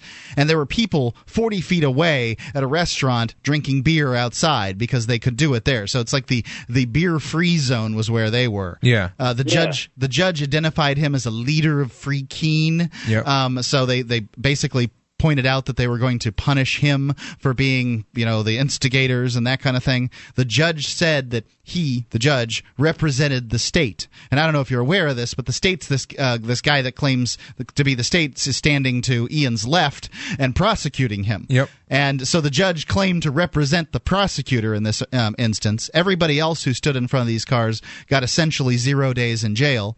And the cop that They Ian singled actually. him out, in other words. Yeah, the cop that he- Ian actually waylaid may have been waylaid for an entire 45 seconds.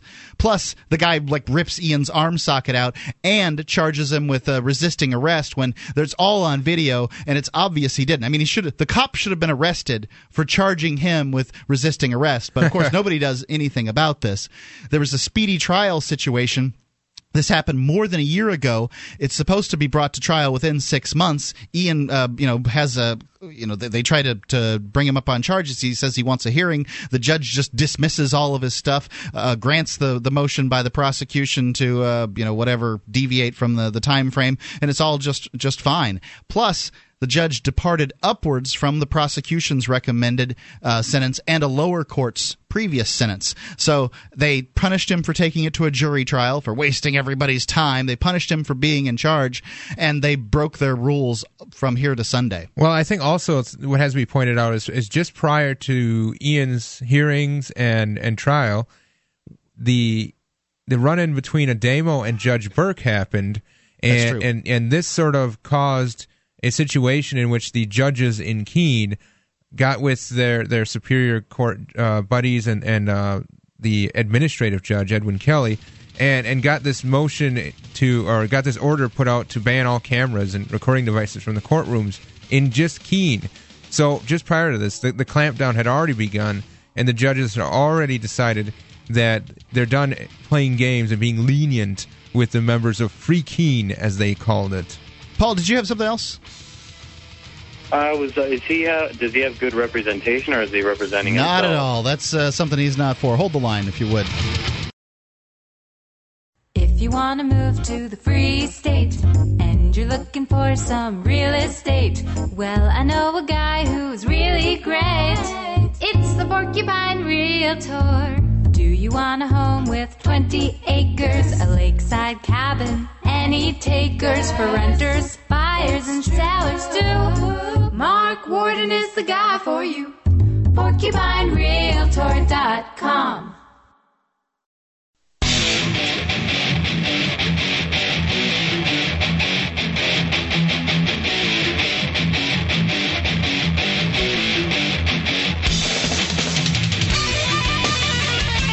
Talk Live, 855 453. That's the SACL toll free call in line. Who is SACL? You might ask. It's SACL CAI. They're a company that handles accounts receivable for businesses. You can go see their banner at freetalklive.com. It's the top one on the right hand side of the page. Uh, the principal over there, Jason Osborne, is a big supporter of liberty. So if you've got a company and you want to try something new in the area of accounts receivable, SACL CAI can do it for you, and they can do it well. They'll do it with respect, and they'll respect your business. SACL CAI. See their banner at freetalklive.com. It's top on the right hand side of the page.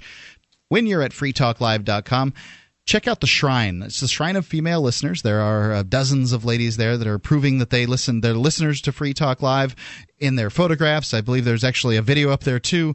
It's shrine.freetalklive.com. Let's go back to Paul from Marijuana Radio. Paul?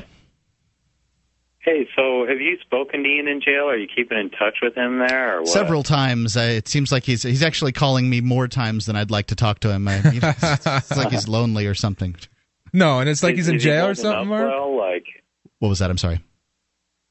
Is he holding up well? Is it abusive in there? Or No. Is, he hold, is it like? It's it's a pretty nice jail, all in all. But I mean, you know, he has to he has to do real work. Yeah, He's they are- got him they- washing dishes and um, things like that. So I mean, I imagine he's not too excited about that. He's not used to getting up early in the morning, and they've got him uh, making breakfast for people, which amuses me.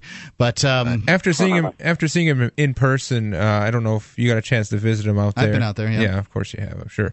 Uh, he he always seems positive in in the uh, the sort of uh, you know visiting time there, and uh, the work is basically something that helps him pass the time because Ian is obviously a workhorse here for activism. So he's just that kind of personality where he he definitely likes to keep busy with something and not uh, remain idle for too long. So he definitely seems positive. So he it's not definitely an abusive environment. It's it's pretty easy to get through it. And is it just like he's treating it as an experience?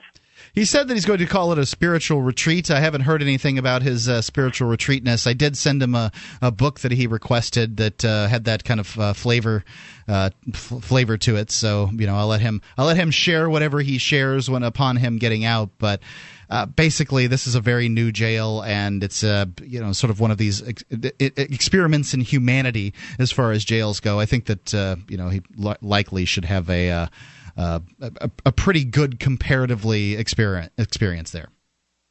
When is he done? Well, he's got it's a 90 day sentence. We're on day number 16 at this point. He could get a Oh, certain amount of he could get a certain amount of time off for good behavior, but um, He also has another trial coming up too. that much is true. I that trial is real. They're really shaky on that one, but they they actually just didn't bring him to his pretrial hearing. He's in jail in their custody. They had a pretrial hearing two days ago, and they didn't bring him to it. Yeah, that's how the system Why? works. Like, what's up with that? Why would they? You know, why would they bother trying to uh, you know give you a chance of of having an opportunity of getting a fair trial? I think they definitely want to make an example out of Ian because, as Mark mentioned uh, in the last segment, he was declared the leader of the Free Keene movement. And while he does own the website freekeene.com, he is not the leader. And it's hysterical to have them say that because it, it, once you get to know Ian in person, he might suggest things that you could do, but most of the time he's going to lead from the front and he'll do the things first and then say, well, I mean, this is what I did in that situation.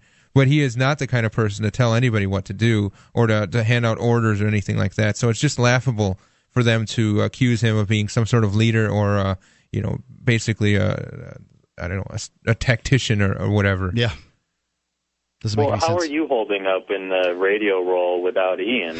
Um, you know, like the driving force. the first the first few days were certainly shaky on the air, and I think they got better as time ha- has gone on. Oh, I, I must say, uh, Mark has definitely gotten a lot better. I think Ian still uh, his skill level is, is superior to mine as far as especially things like intros and outros and the things that uh, sort of make radio seamless. Um, you know, as far as the topics go, I, I can talk about topics. Uh, I've always been the color guy. Uh, you know, just uh, chiming in, so it's no no difficult for no difficulty for me to talk about topics. But as far as uh, the the the work of doing a radio show, eh, you know, it's been a little bit of work, and plus uh, he used to make all the affiliate calls during the day, and. Uh, essentially, at this point, affiliates have dried up. We've hired another guy to do it. Hopefully, that works out. He's uh, certainly a pro, and he's charging a, us a pro's wages. I can assure you. Is is his mom upset or anything? I'm just curious if she's like, oh no. I don't have his mother's number, and he hasn't called her. That." If anybody has, interesting. I didn't know if- my mom would be worried. oh yeah, absolutely. I, if I had his mother's number, I would call her and tell her what was going on. I think that this is a despicable way to treat one's parents, frankly. But um, they're not mine; they're his. Wow. So is he on the? Is he not getting along with his parents? I don't think he something, wants to worry them. Yeah. Oh, I see. Wow. He'll probably call him afterwards Yeah, and, and say, and "Hey, I spent sixty days in jail," Yeah. or whatever. So he might get out as early as 30 days before the 90 days. That's that. That would be the um the the very best scenario. I think is what. at- yeah, at I think that's part of the idea behind him doing the work at at this particular jail. If you are put in a certain uh, categorization, you are basically opted in to the work scheme, and if you don't do the work, they put you in segregation, and those days you're in segregation count against what good time you would have. So if you worked all 60 days or you were in good time all 60 days, you could conceivably get out of jail for good time, which is two thirds of the full sentence. So he's not trying to push his luck in there. He's trying to get through it as soon as possible, basically. I don't think that I I don't think there's anything to be civilly disobedient about in there from his point of view. Um, some people have decided not to give their names or take their tuberculosis shots and different uh, things like that when they go in. Um, you know, Ian, uh, that, for one, he I mean he had a court case. He they know his name. I mean, it's not like this is an arrest. This is a sentence. And um, secondly, he doesn't have any philosophical problems with uh, vaccines or anything like that. I'll tell you the, the the choice between doing 90 days in segregation versus doing 60 days in population while working is a TB shot. I'm not. I'm bad. I don't like vaccines very much. I'd take that shot because it just it, it stinks so bad to do that kind of thing. Uh, no, this is a strange question, but is he allowed conjugal visits in there? I don't know who'd give it to no, him. No, in fact, you don't even get to get uh, you don't even get to see through glass in order to visit him. You visit him through a monitor that's hooked to a Oh, another. You know, it's basically like a uh, teleconference. Yeah, that's accurate. Man, that's dehumanizing. Well, the one, the nice thing about it, it, I would agree with you, but there is an advantage to it also, which is that he can get visits every single day. That he, and when he's not at work, he can get it basically from morning till ten o'clock at night. He can get a visit anytime. Whereas most of the time, when they handle visits and things like that, it's on you know a couple of days a week. So there there is an advantage to the video conferencing too. It's the only way, basically, for me to get him if I need him. I can either write him a letter or go uh, visit him and hope he's not at work, essentially. And uh, you know, if I need like a passcode or something like that for the computer. Wow. Well, uh, I'm going to let you guys go, but I'm a listener. I kind of follow what's going on, and I hope he gets out soon. I know he does a lot of courageous things that, that I don't have the courage to do. But good luck to him and you guys, and keep holding up the fort. What can I say? Thanks, thanks, Paul. Yeah, thanks a lot, man. 855 450 3733. Yeah, Ian, just like Julian Heicklen, uh, the, both brave individuals. Oh, yeah. uh, Julian is just you know a hero. He's he's been standing up to uh, these these horrible laws or orders, not even laws, handed down by judges across the country for handing out literature, something that anybody ought to be able to do on a public area. And uh, Ian is, is the same. You know, he's definitely you know rooted his feet as far as, as where he's going to draw his line and, and how much he's going to suffer for uh, you know at the hands of the state. And this is just another example of of that person, a, a person basically taking a stand and being an example, an, an example for others. Ian doesn't consider himself to be a hero or anything like that. He's just a guy that intends to do what he says he's going to do. And, you know, he's going to stand up for what he believes in. He just doesn't really know any better than to do that. That's that's the way he's going to operate. He thinks that that's the right way to act, and I'd have to agree with him. I just don't think that most folks are willing to do it, so it appears as as odd behavior. But I, I, I believe firmly in this case. It makes sense to me why a jury would find him guilty for standing in front of a police car because that's what he did. Yeah. But this case should have never gone to trial. This arrest happened more than a year ago. Yes. It's supposed to be brought to trial within six months, um, and the judge just dismissed that. The cop was waylaid a whopping 45 seconds. Right. Yanked Ian's arm upwards, uh, w- wrenched his uh, wrist against the the um, the handcuffs. I mean, if there's a punishment to be had here for the 45 second waylay, he had it. He's Yes. already had it by the time in jail and the handcuffing and all that other stuff. Everybody else got zero days or time served or whatever, the equivalent of nothing. Ian got 90 days out of it. And the judge admitted that he represents, he, he's on the side of the prosecution in this. I mean, that's what he said. That's right. And called Ian the leader of, a, of, of the Free Keene, which I guess they call a criminal gang. It's Free Talk Live, 855 450 free.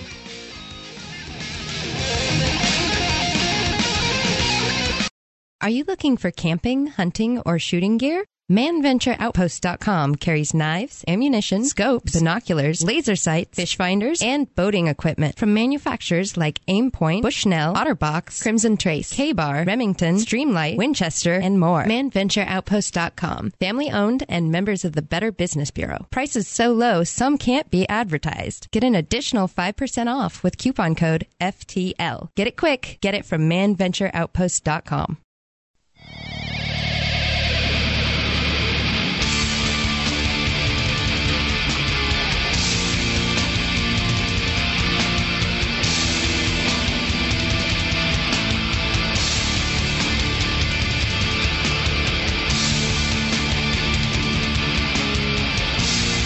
Talk Live, 855 450 free. That's the SACL toll free call in line, 855 450 3733. Check out freetalklive.com. There you can vote on stories that other people have posted there. You can post stories, you can vote them up, you can vote them down.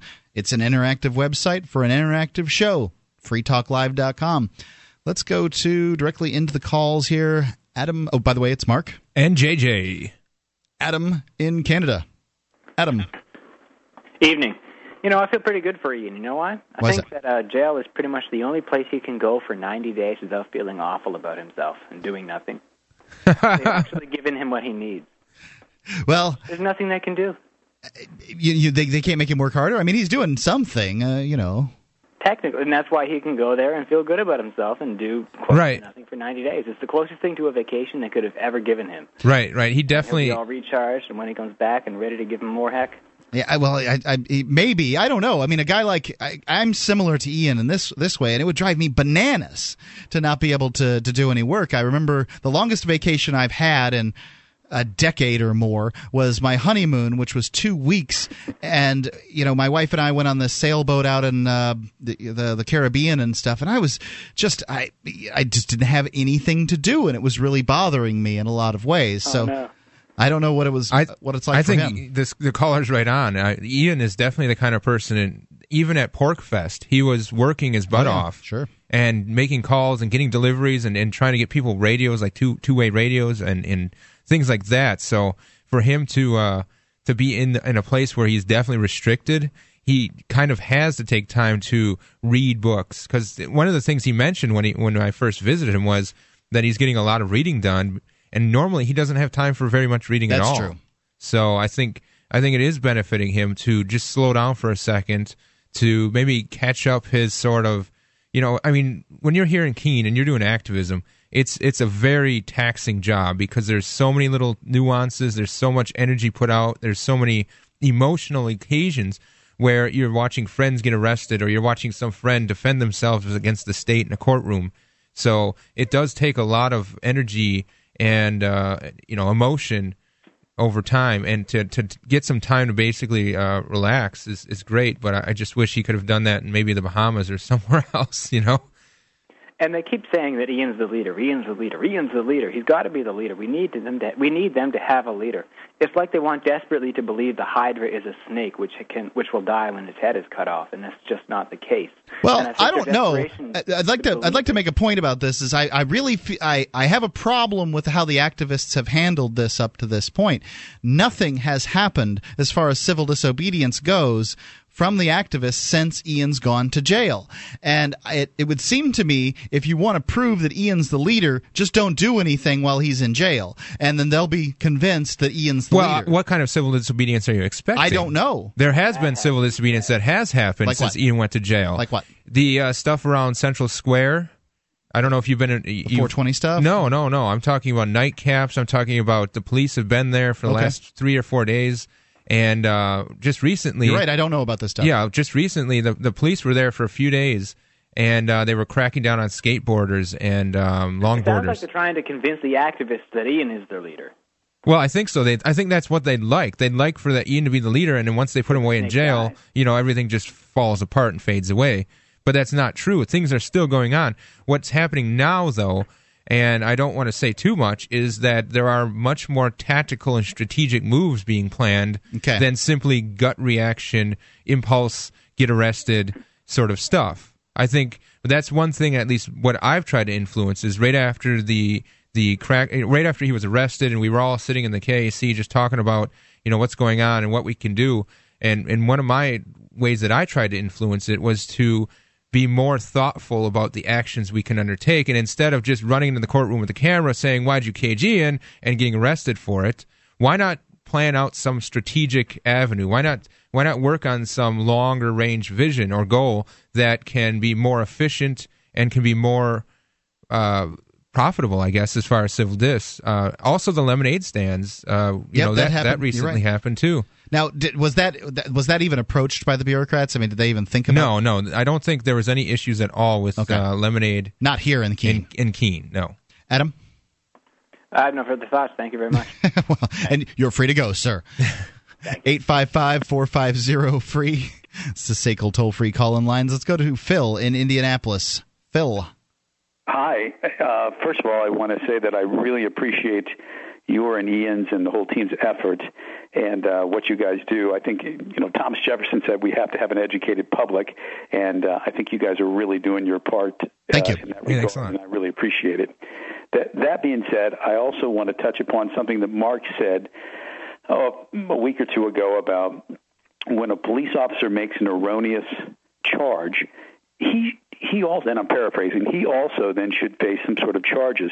And I, I agree with that, but I'd like to touch on how federal prosecutors pile on uh, in any given case, uh, particularly in well, in white collar cases, I know a lot about.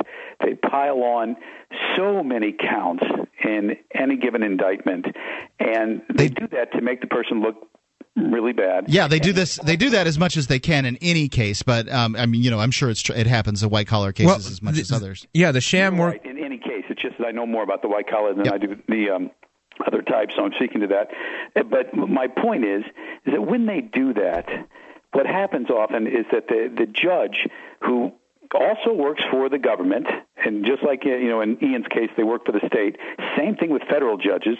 Uh, they, it's almost like your accuser is your jailer because they do whatever the prosecutor says, and then they will take one of these charges that are just charges. You have never been found guilty on Yeah. those charges, and they add more time to your sentence because of that charge. And I can't think of anything more on. I mean, it's just despicable how that happens. Well, part of the scam, part of the scam involves part of the scam involves these charges for a reason. What they want, what they really want to happen is for these these individuals who get charged with something to make a plea deal. So the whole idea is to stack the charges and make it look like there's such an overbearing or, or formidable, Overwhelming. I mean- yeah, overwhelming or formidable uh, challenge to overcome in the courtroom that the person will take a plea deal and they won't have to invest any sort of court resources or time into the case anymore. So that that's how the, the, the con works is they'll get you on one Fewer than one percent of charges actually end up in court anyway. So I mean, it shows you how many people take plea bargains. What what we Oh, need yeah, I know. And listen, I've, I've been a part of an indictment once before that was completely erroneous, and, and it was just mind-boggling. But my my point is, is that when the judge gives somebody time for something he was not even charged or found, or uh, he was not even found guilty of, it was a charge, but not nothing. In They other do words, let's say that he was found guilty on counts one, two, and three, but because this other charge is looming out there they'll give him more time. The judge will give him more time because of of the prosecutor's request, by the way, for something that he wasn't found guilty of. He was only charged of. Wh- What, do you make of that? We've talked about it multiple times on uh, on the air here on Free Talk Live, and I, you know, what do I make of it? I, I think the judicial system has jumped the shark. I think that it has uh, it, it, it has outlived whatever usefulness it has. I, I, I was taught that it was just, and I was taught that we had an adversarial system that was the best system in the world.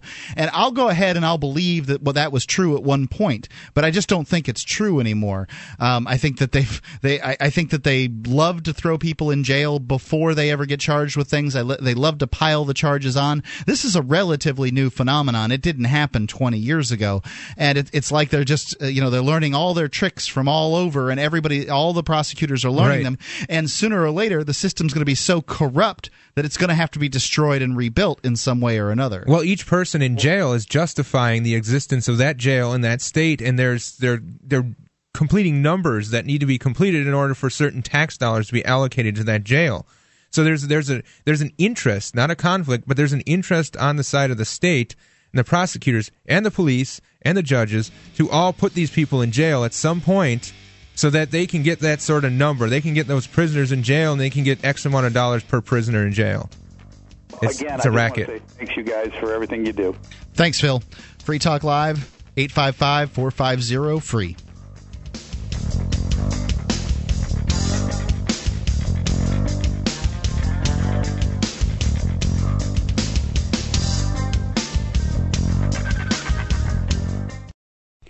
I can truthfully say that verbalsurgery.com, best dadgum podcast I've ever learned to change my neurology right now.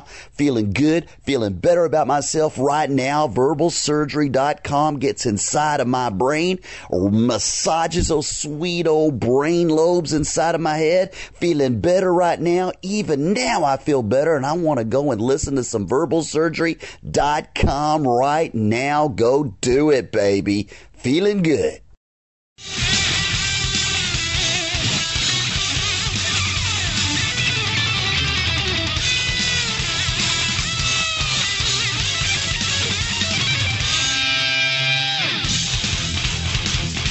Free Talk Live, 855 450 free. That's the SACL toll free call in line, 855 450 3733.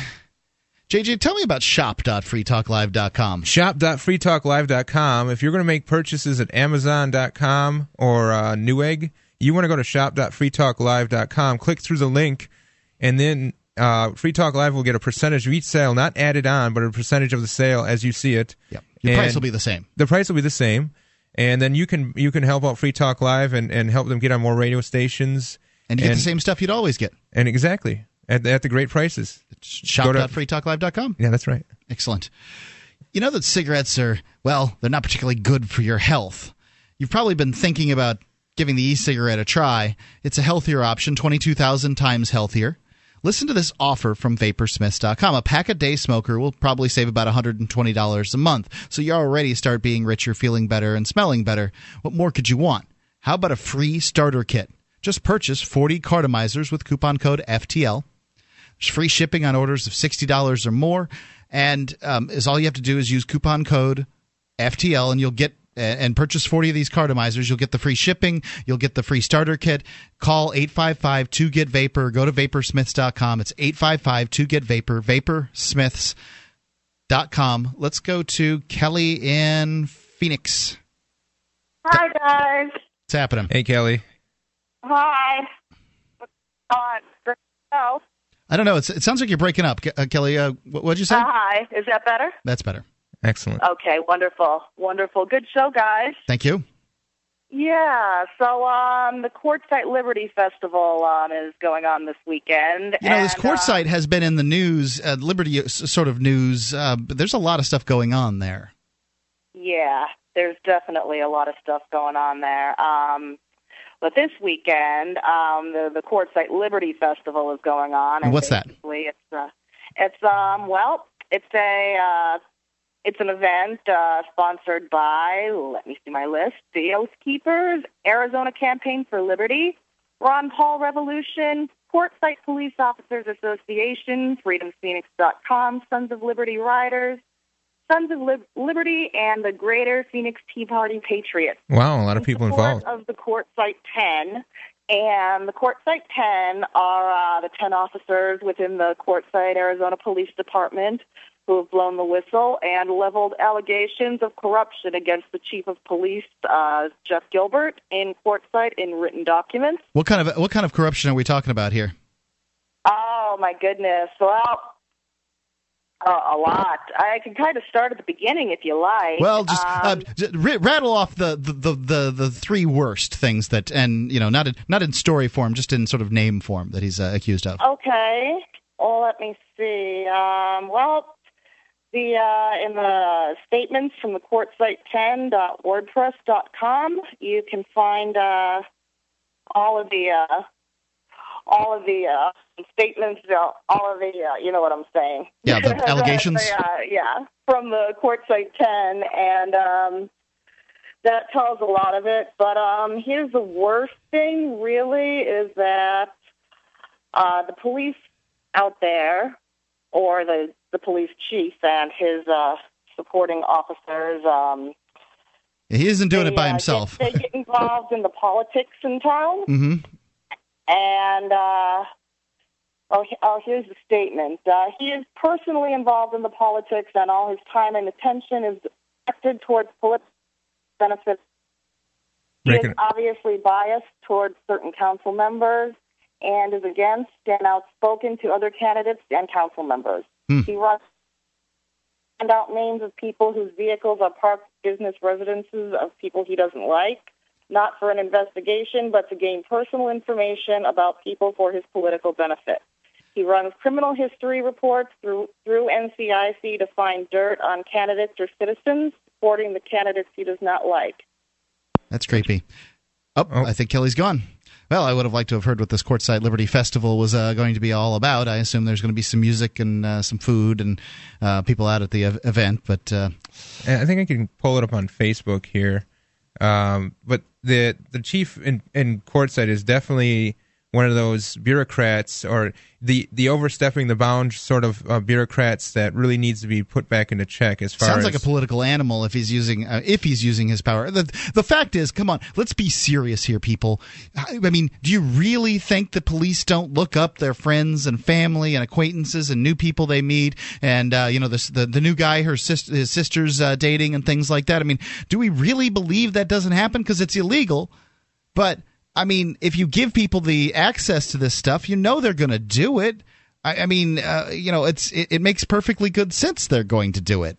Yeah, so the, uh, the Quartzsite Liberty Festival is on Facebook. If you're looking for it, just search uh, Quartzsite Liberty Festival. How do you, what's Quartzsite? How do you spell that? Q U A R T Z I T E. Okay. And that's how you spell the Quartzsite. Uh, Quartzsite. That's right. Uh, so they're expecting you know five thousand plus guests and uh, lots of bands, um, and just basically festival sounds like bands, right? Yeah, uh, and of course they're they're hoping that the uh, the news stations show up like Fox News, CNN, and whatnot. There's five thousand people there. I can't see how they wouldn't. Well, I think this is definitely one of those uh, those sort of festivals that, that is important, just because they are sort of striking the root of the, the issue at hand, which this town clearly has some issues. They've got something going on in that town, and um, you know it needs to be taken care of. And I guess this is one of the one of the ways that people could do it. I'm you know I support them. It sounds like a good thing. Let's go. You want to go back to that FBI story that we yeah, were talking about? why not? Okay. Uh, it looks like we got Kelly back on the, the, the, the phone here. Just a second. Let's go to her. Kelly? Yeah, I'm here. Sorry about that, guys. That was my telephone. I'm disconnecting the call. Um, anyways, um, as we What's going on at the festival? What's going on at this festival? Well, the festival is on the 27th on Saturday, and there's a whole bunch of uh, different groups uh, throughout Arizona participating. Yep. And it's, um, I believe it starts at 8:30 in the morning at uh, Vito's. What's going on there, Kelly? What's going on at What's the festival? going on there? yes. Well, it's pretty much a protest. It's a march uh, from uh, the the uh, the Vito's uh, RV park to the town hall. Okay. And then there's going to be a meeting with um, a bunch of people speaking. Um, Stewart Rhodes, um, Sergeant William Ponce from uh, the Quartzsite 10, I believe, is speaking, and um, it's basically uh, honoring the uh, Quartzsite 10. So it's going to be a march and some good band. work. So it's, it's a march and some bands. Is that what's going to happen? It's a march and a, and a meeting with uh, speakers, and uh, yeah. Okay, Do you uh, do you anticipate any sort of backlash from the the chief of police at all? That's a good question. Well, we're hoping not. We're hoping not. Um, since they uh, fired the Quartzsite 10, it's a very small town, and now they only have about, I think, four uh, officers on their force. Wow. So, uh, yeah. There's not much to. There's nobody left to, certainly to to to to send on calls. Jeez, Kelly, thanks for the call. Uh, give us a call at 855-450-3733. This kind of thing that people have to do. They have to get involved in their communities when they see corruption, they see injustice. They have to do something. Or even a neighboring community. I, just because it's not your exact community, but if it's the one next door or within you know a short distance, that does affect you in some way. I'd recommend getting involved up here in New Hampshire. I think that there's more people to be involved, but uh, you know, I under it, it- you know, people have to do something. You've got to do something. That's Nothing's right. going to change if you keep doing the same stuff. So, Free Talk Live. I've started playing a new online game. It's called Mine Things. It's a free online mining game. It's all in your browser. There's nothing to download. Your little mining robot guy can mine for you 24 7. You don't even need to be logged in. You compete with other players for resources in a capitalist economy. The virtually mined gold demonstrates the concept of sound money and is exchanged between players tax free. They even accept bitcoins. Go to minethings.com, use coupon code FTL, and double your mining speed. It's free. Minethings.com.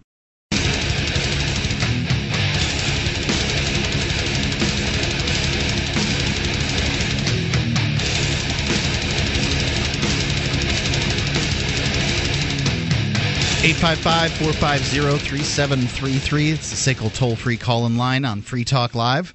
It's Mark. And JJ. You can give us a call, talk about whatever you want to talk about.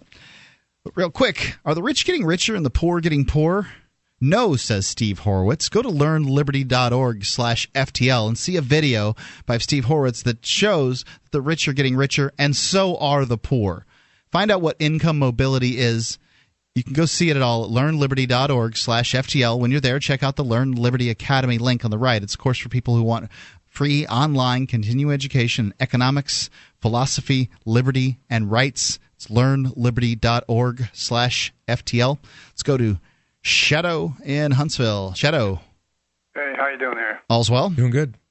Yeah, I just wanted to tell you a funny little story. When when I was a teenager and everything, it was concerning my '55 Chevy, which was my first car. And I was just a teenager then, like I said. So uh, I got pulled over by a cop one night. He tried the old tail light trick, and of course I, kn- I know that one, and I know that my car was all right because I wanted my car to be safe for my girlfriend. Mm-hmm. So anyway, while we were talking, he asked if he could search my car, and I says no. I says I mind my own business. I don't bother anybody. Why don't you get back in your car and go catch some criminals, man? You know. I bet he loved that. Like me alone. well, well, but then suddenly I got this flash of inspiration, and I just always got to go with it. And I says, I'll tell you what, I'll make you a deal. You get to search my car if I get to search yours, and we'll see who's got stuff in the trunk don't belong there. Yeah, you know, this is uh, this is something that I've always wondered. If they can come and ask me for my identification, the fact is that criminals pose as police all the time. There's uh, the greatest, the best example is what happened here in Norway just in the last couple of weeks. This guy walks in and slaughters. 50 or 60 people because he's dressed up as a cop. How do I know who you are, pal? I'll show you my ID if you show me yours. Well, and some cops are criminals too. That certainly. Yeah. Well, this was Nashville, Tennessee, where I grew up at, so I knew how they run anyway. So he just he thought about it for a moment, and then his face got real red, and he just looked at me and just kind of smiled and said, "You got me on that one." he says, "Go ahead, go on, man." you know. So, see, those those guys were always doing something on the side. They'd have stuff in their trunks, their cop cars that they shouldn't be having there, and they're bootlegging and everything else you can think of, man. You know. Interesting. Anything else to share, Shadow? Uh, well, no, but except for the fact that my parents, when I told them about it, they thought that was pretty cool because they know if I said I did something like that, they know I did, man. You know. So. There you go. Thanks for the call, Shadow. 855 450 free. We can jump right back into the story that we're reading about the uh, FBI apparently um, being, well, the largest supplier of terrorists in America. And that's not far fetched. I mean, No, no, it's, it is the truth. After you've you've spoken, you know, you've read some of this article, and, and some of the uh, listeners might need to catch up with what, what we're talking about. But uh, the the FBI lately uh, has been sponsoring and helping homegrown terrorists. Not only have they been sponsoring it, but they've been teaching and guiding and and making sure, in the case of some of these quote unquote terrorists, they've been making sure that these people are desperate by hindering them from getting a job. Yeah, they're doing all kinds of things behind the scene, and then when the person goes and uh, is ready to pull the trigger on whatever they're doing, the the, the, the agency sweeps in. But who's to say that? The, I, as I understand, they're giving real bombs in some cases to these people because if you didn't give them a real bomb, I mean, wouldn't some of these people be smart enough to figure that out? And then what what if they use this bomb in an incident that's different than what they were had been planning? What if they say, "Oh, we got a bomb. I'm just going to go out and use it this afternoon," or whatever it is that they decide to do? Um, going on with the story here from RT.com, and we probably won't get through it this evening, so uh, you, know, you can go check it out at RT.com. And Mother Jones actually did some of the reporting for this. Additionally, one former high level FBI official speaking to Mother Jones says that for every informant officially employed by the, the Bureau, and the informants get $100,000 per case, as I understand it, up to three unofficial agents are working undercover. The FBI has used those informants to set up and thus shut down several of the more high profile would be attacks in recent years. The report reveals that the Washington, D.C. metro bombing plot, the New York City subway plot, the attempt to blow up Chicago's Sears Towers, and dozens more were all orchestrated by FBI agents.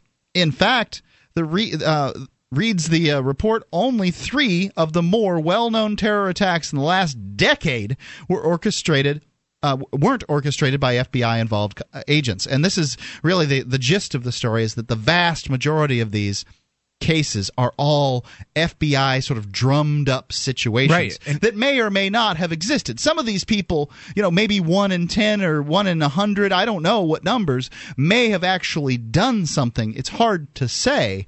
But well, who knows how far these individuals would have gotten on their own without knows? the assistance of the FBI? You know, it, there's all kinds of things in life that sidetrack you from whatever you're working on. It doesn't matter if you're the most hateful person in the world. Who knows if you walk into a store and you meet the woman of your dreams? Yep, and next change thing, anything. Yeah, next thing you know, you're not you're not thinking about blowing anything up anymore. Right. You know, it's it's one thing if you find your best buddy who's just had a fight with his girlfriend and say, "There, there, everything will be okay." It's another thing entirely. You put a gun in his hand and said, "Let's well, let's go get that b, B word." Yeah. I mean, you know, you're, Where are you going to draw the you're line? a killer Yes. if you do that. Well, I think that the that the FBI agents that facilitated these plots and then busted them, I think the FBI agents are just as much a terrorist as the person they arrested. They're certainly funding terrorism, and there's no doubt well, about they're it. They can't perpetuating deny it. They, they are literally hoisting the flag it. of terrorism through their efforts, through their funding, through their education. They want to scare the crap out of the American people, and that way they can can uh, justify these hundred thousand dollar per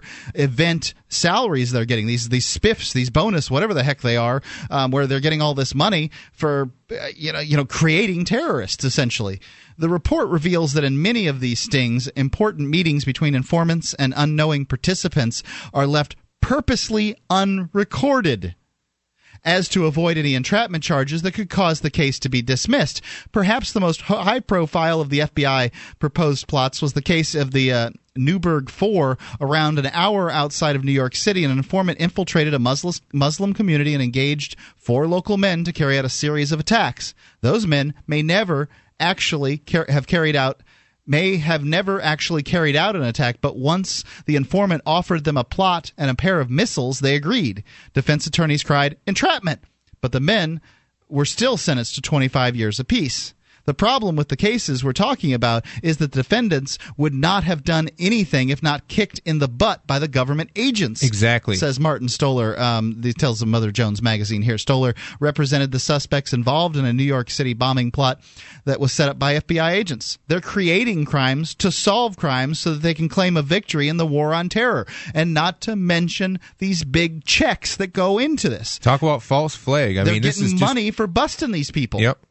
And and that and like I said, it perpetuates itself. If they if they look at my numbers of busted this year are 15 terrorist cells, and then next year I get 20 terrorist cells, well, my bonus is going to be great. Yep. So next year I want 25 terrorist cells. You know, and if I have to go out and make them, and and just think, just think, at least one case. I will say this: at least one case, there was this guy going, you know what? I don't want to do this anymore, Yep. and they either goaded him, or paid him, or convinced him, or persuaded him to, to go through with it, even when this person had, They use the the God thing. They Yeah. you know tell him Allah would like it, and uh, you know this is you know this is powerful stuff. It's just manipulation that they shouldn't be doing. I I mean I'm fine. I think it's great that the FBI is you know finding people that would that are trying to harm the American public and stopping them. I'm not giving them trouble for that. But when a majority of these cases they're giving these people the bombs. That's right. And you know I mean why is it Muslims? Why not infiltrate other groups? I'm Right. sure you can find other groups that would like your bombs to to do whatever it is they want to Is do. it just convenient for you right now because the public sentiment against Muslims is such that it's okay to do this? I mean, it's just ludicrous. I, I I've got to go on here with this. Uh, experts note that the chance of winning a terrorism related trial, entrapment or not, is near impossible. Plots people are accused of being part of, attacking subway systems or trying to bomb a building, are so frightening that they can be they can overwhelm a jury, says David Cole, a Georgetown University law professor. He says that since 9 11, almost two thirds of the cases linked to terrorism have ended with guilty pleas. They don't say I've been entrapped or I was immature, a retired FBI um, official remarks. All of this and those uh, all those guilty pleas often stem from just being in the right place at the wrong time. Free Talk Live 855 450 free.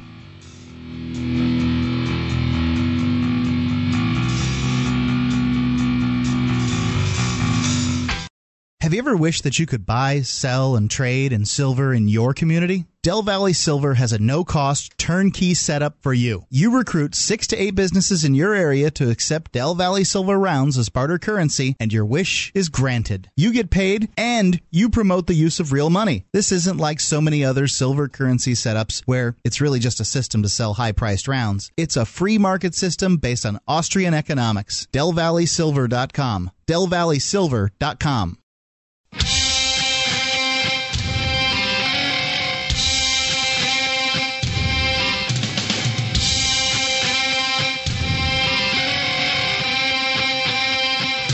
Free Talk Live. Give us. Oh, I guess you can't give us a call. This is the last segment. It's Mark with you. This is JJ. JJ, say, say hi, say hi, to Hi. everybody, JJ. Let's go straight into the calls. We got. Uh, let's see if we can get through them here. Brian in Tennessee. Brian, Hey, um, how you doing? all's well. Hey, well, I just wanted to, you know, let folks know that um, the f- people in Florida were snookered, or at least so far in the beginning, because you know, as you know, in July they began uh, drug testing welfare recipients with the stipulation that if they passed the state would have to reimburse the recipient the thirty bucks. For, the- for the so drug far- for the drug test. Uh huh. So far, at this point right here, and I know it may change, but there is a 96% pass rate. I thought it was ninety eight percent. I thought it was only two percent were Okay. failing. Uh, uh, that, well, that's cool. Uh, somewhere in that range right there. But either way it goes, the taxpayers are having to reimburse these people money that they otherwise wouldn't be having to do. It's been explained. But who owns the drug testing company? Oh, the governor. That's right. Well, it's a, it, it, a lot of uh, a lot of sort of uh, Republican types or conservative types wanted to uh, to drug test welfare recipients. They're cons- they're they're they're convinced that they would uh, catch people doing drugs, and I I'm surprised at the numbers, frankly, myself. But I think that I think that it's it's hacking at the branches, and not even at the branches, more at like the twigs at the end. Well, I, I consider the, the people who anyone works for the government uh, yeah, to right. They're do all the same welfare thing. recipients to me. Yeah, yeah, exactly. Top to the bottom. Agreed. Yep. Agreed. Hey, y'all keep just keep the path to, to liberty brightly lit. Thank love you, y'all. thank you, Brian. Hey, thanks a appreciate, lot. appreciate appreciate the call. You know, this is um, I I've th- this little trick of uh, well, let's get let's give fewer people welfare by trying to cu- cut out the people that won't take a drug test or fail a drug test. It's just really sneaky. The fact is, welfare ruins lives. It destroys people's ability to, uh, you know, uh, have a work ethic and all these other things. That's why you have gen- generations of people on welfare. And uh, y- y- you know that's what the problem is. The problem is, among many other things, the problem is government welfare. Whether it's corporate welfare or individual we- welfare, it sends the wrong signals to people. That's right, and and the government isn't there to create jobs. They can't create jobs, and the, a lot of people don't realize that. All- We talked about the FBI, fifteen hundred agents in the field. They've expanded their operations what what tenfold since the seventies Yeah. or, or more. And uh, you know that's that's more money that they need to collect from taxes and, and fees and all that sort of stuff. That's more money not going and not staying in the hands of a productive you know uh, worker who's actually creating something, who is actually a part of the marketplace. Indeed. Let's go to Captain Ned in Florida. Captain Ned. Hey guys, uh, it's pre Ian Freeman. It's day 15. Uh, yep, that's uh, well, y- y- your days. You're counting 24 hour days. I'm counting calendar days. But yeah, Hey, no, you're right, Mark. No doubt they made an example, of Ian. But that's like I said, that's what happens, man. They're gonna they're gonna hit the big buck, you know. yep, they certainly are. I mean, there's They're there's gonna no doubt the about balls it. Go and they're gonna hit the big bucks. So you got to, uh, you know, Mark. You're right. He picked the hill, and uh, I just hope he gets an attorney for anything further because they are they are gonna they're gonna squeeze him. He could You know? absolutely, uh, you know, take this on an appeal and win it. I don't know what the advantage of taking it on an appeal and winning is because at this point he'll already have served the sentence. But um, Right. you know the, you know he's got he's got standing for an appeal because they you know they did all kinds of things wrong in this but he just won't do it because he won't pay the $180 he'd rather sit in jail for 60 to 90 days than give them 180 bucks to uh, for an appeal so you know I, I, I understand that. Hey, maybe uh, you could give the address of where we can uh, write him physically, and maybe to the commissary or whatever. You know, maybe uh, tomorrow or something. mailtojail.com is where you would go. Um, the address is there. I had to send him a book he asked for. So uh, that's mailtojail.com. Two is T O. That's right, and they'll handle all that. You can also donate to uh, mailtojail.com in case you want to help pay for the postage of yourself and other people who are sending letters, but they do have to pay for that postage and envelopes and such. Yeah, his commissary is fine. Uh, we appreciate it and everything, but he's Yeah. uh, Gotcha. he, has got all the zoom zooms and wham whams he could possibly. Have. And he eat. has a there's a limit on the commissary as far as how much you can have in your account at one Yep. time. He'd much rather have uh, Sudoku puzzles and news items and your letters and and things like that. That's what he'd prefer to uh, have you you send to him. Gotcha. Hey, real quick, the guy the other night who was walking down the street and got arrested. Yeah. You know, when you're walk, when you're not driving a car or a, a bicycle, which is technically a vehicle in a lot of states, the only thing to avoid a, J- what they call a John Doe arrest, you only have to give your name and date of birth. Okay. Uh-huh. You do not have to provide any identification, pictures, driver's license. It's best not to even carry it. Like if you're going uh, to the uh, Jefferson Memorial, don't even carry any ID. Another thing to be said, you know, You're going I- on foot. one one thing that you can say is I don't have an ID to show you. Um, if, Right. for instance, And you don't think have you're going to. yeah. You absolutely do not have to, but you have to give them your correct name and date of birth. But the old driver's licenses, that's all that was on there anyway. There was no picture. Why do you have to give him your name and date of birth? I mean, do, why do I owe this guy Well, my name and date of birth? I know, but that's to avoid what they call a John Doe arrest, or like that girl uh, Ian was talking about one time. She gave her sister's name. If you want to be a nut, yeah, give somebody else's name, and then it's going to pile on you. Yeah. All you have to do is give your name and your date of birth, and you know you can write it down and get, hand it to them. So they're you know, if, they're- but that's all you have to provide. This isn't Russia. You don't have to show any papers. Indeed. Now, if you're driving a vehicle or you're riding a bicycle, yes, you know, because you're technically in a in a vehicle Yeah. and you're operating that vehicle. Now I thought you didn't. If you were if you were operating a vessel, you didn't have to have one of their uh, driver's licenses, Captain Ned. Well, you know, you've got to have whatever. In a lot of states, you, you absolutely have, you know, there's age requirements to drive. It's if you get a DUI driving a motorboat, you're, it's the same exact thing I see. As a as, as a DUI on a in a motor vehicle. I've got a, another Same- question about. Uh, you, you seem to know this captaining stuff, and I these are questions I've had. Um, as far as the Coast Guard goes, can they just board your vessel any old time they wish? And I mean, Pretty much. I Pretty mean, much, unless you've got what you might want to look up uh, what's called a documented vessel. That's a vessel of a citizen of several states united. uh huh. I'll look up a documented vessel. Very interesting. Does it, does it actually work? Yeah. yeah. Oh, yeah. It works. I mean, by by that I mean, do they not you know c- uh, come and board your, your vessel if you uh, if you have one of these documented vessels? Well, check it out. Check just do some. Anybody who's interested, look up a documented vessel. Very interesting. So, um, Hey, if I can get to this, if I can get to this hurricane for ahead. one minute, uh, man, I really don't like the looks of this one. And if these models are right, if it go, they're they're moving. The, the good news and bad news is Florida's getting some much needed rain. That's the good news.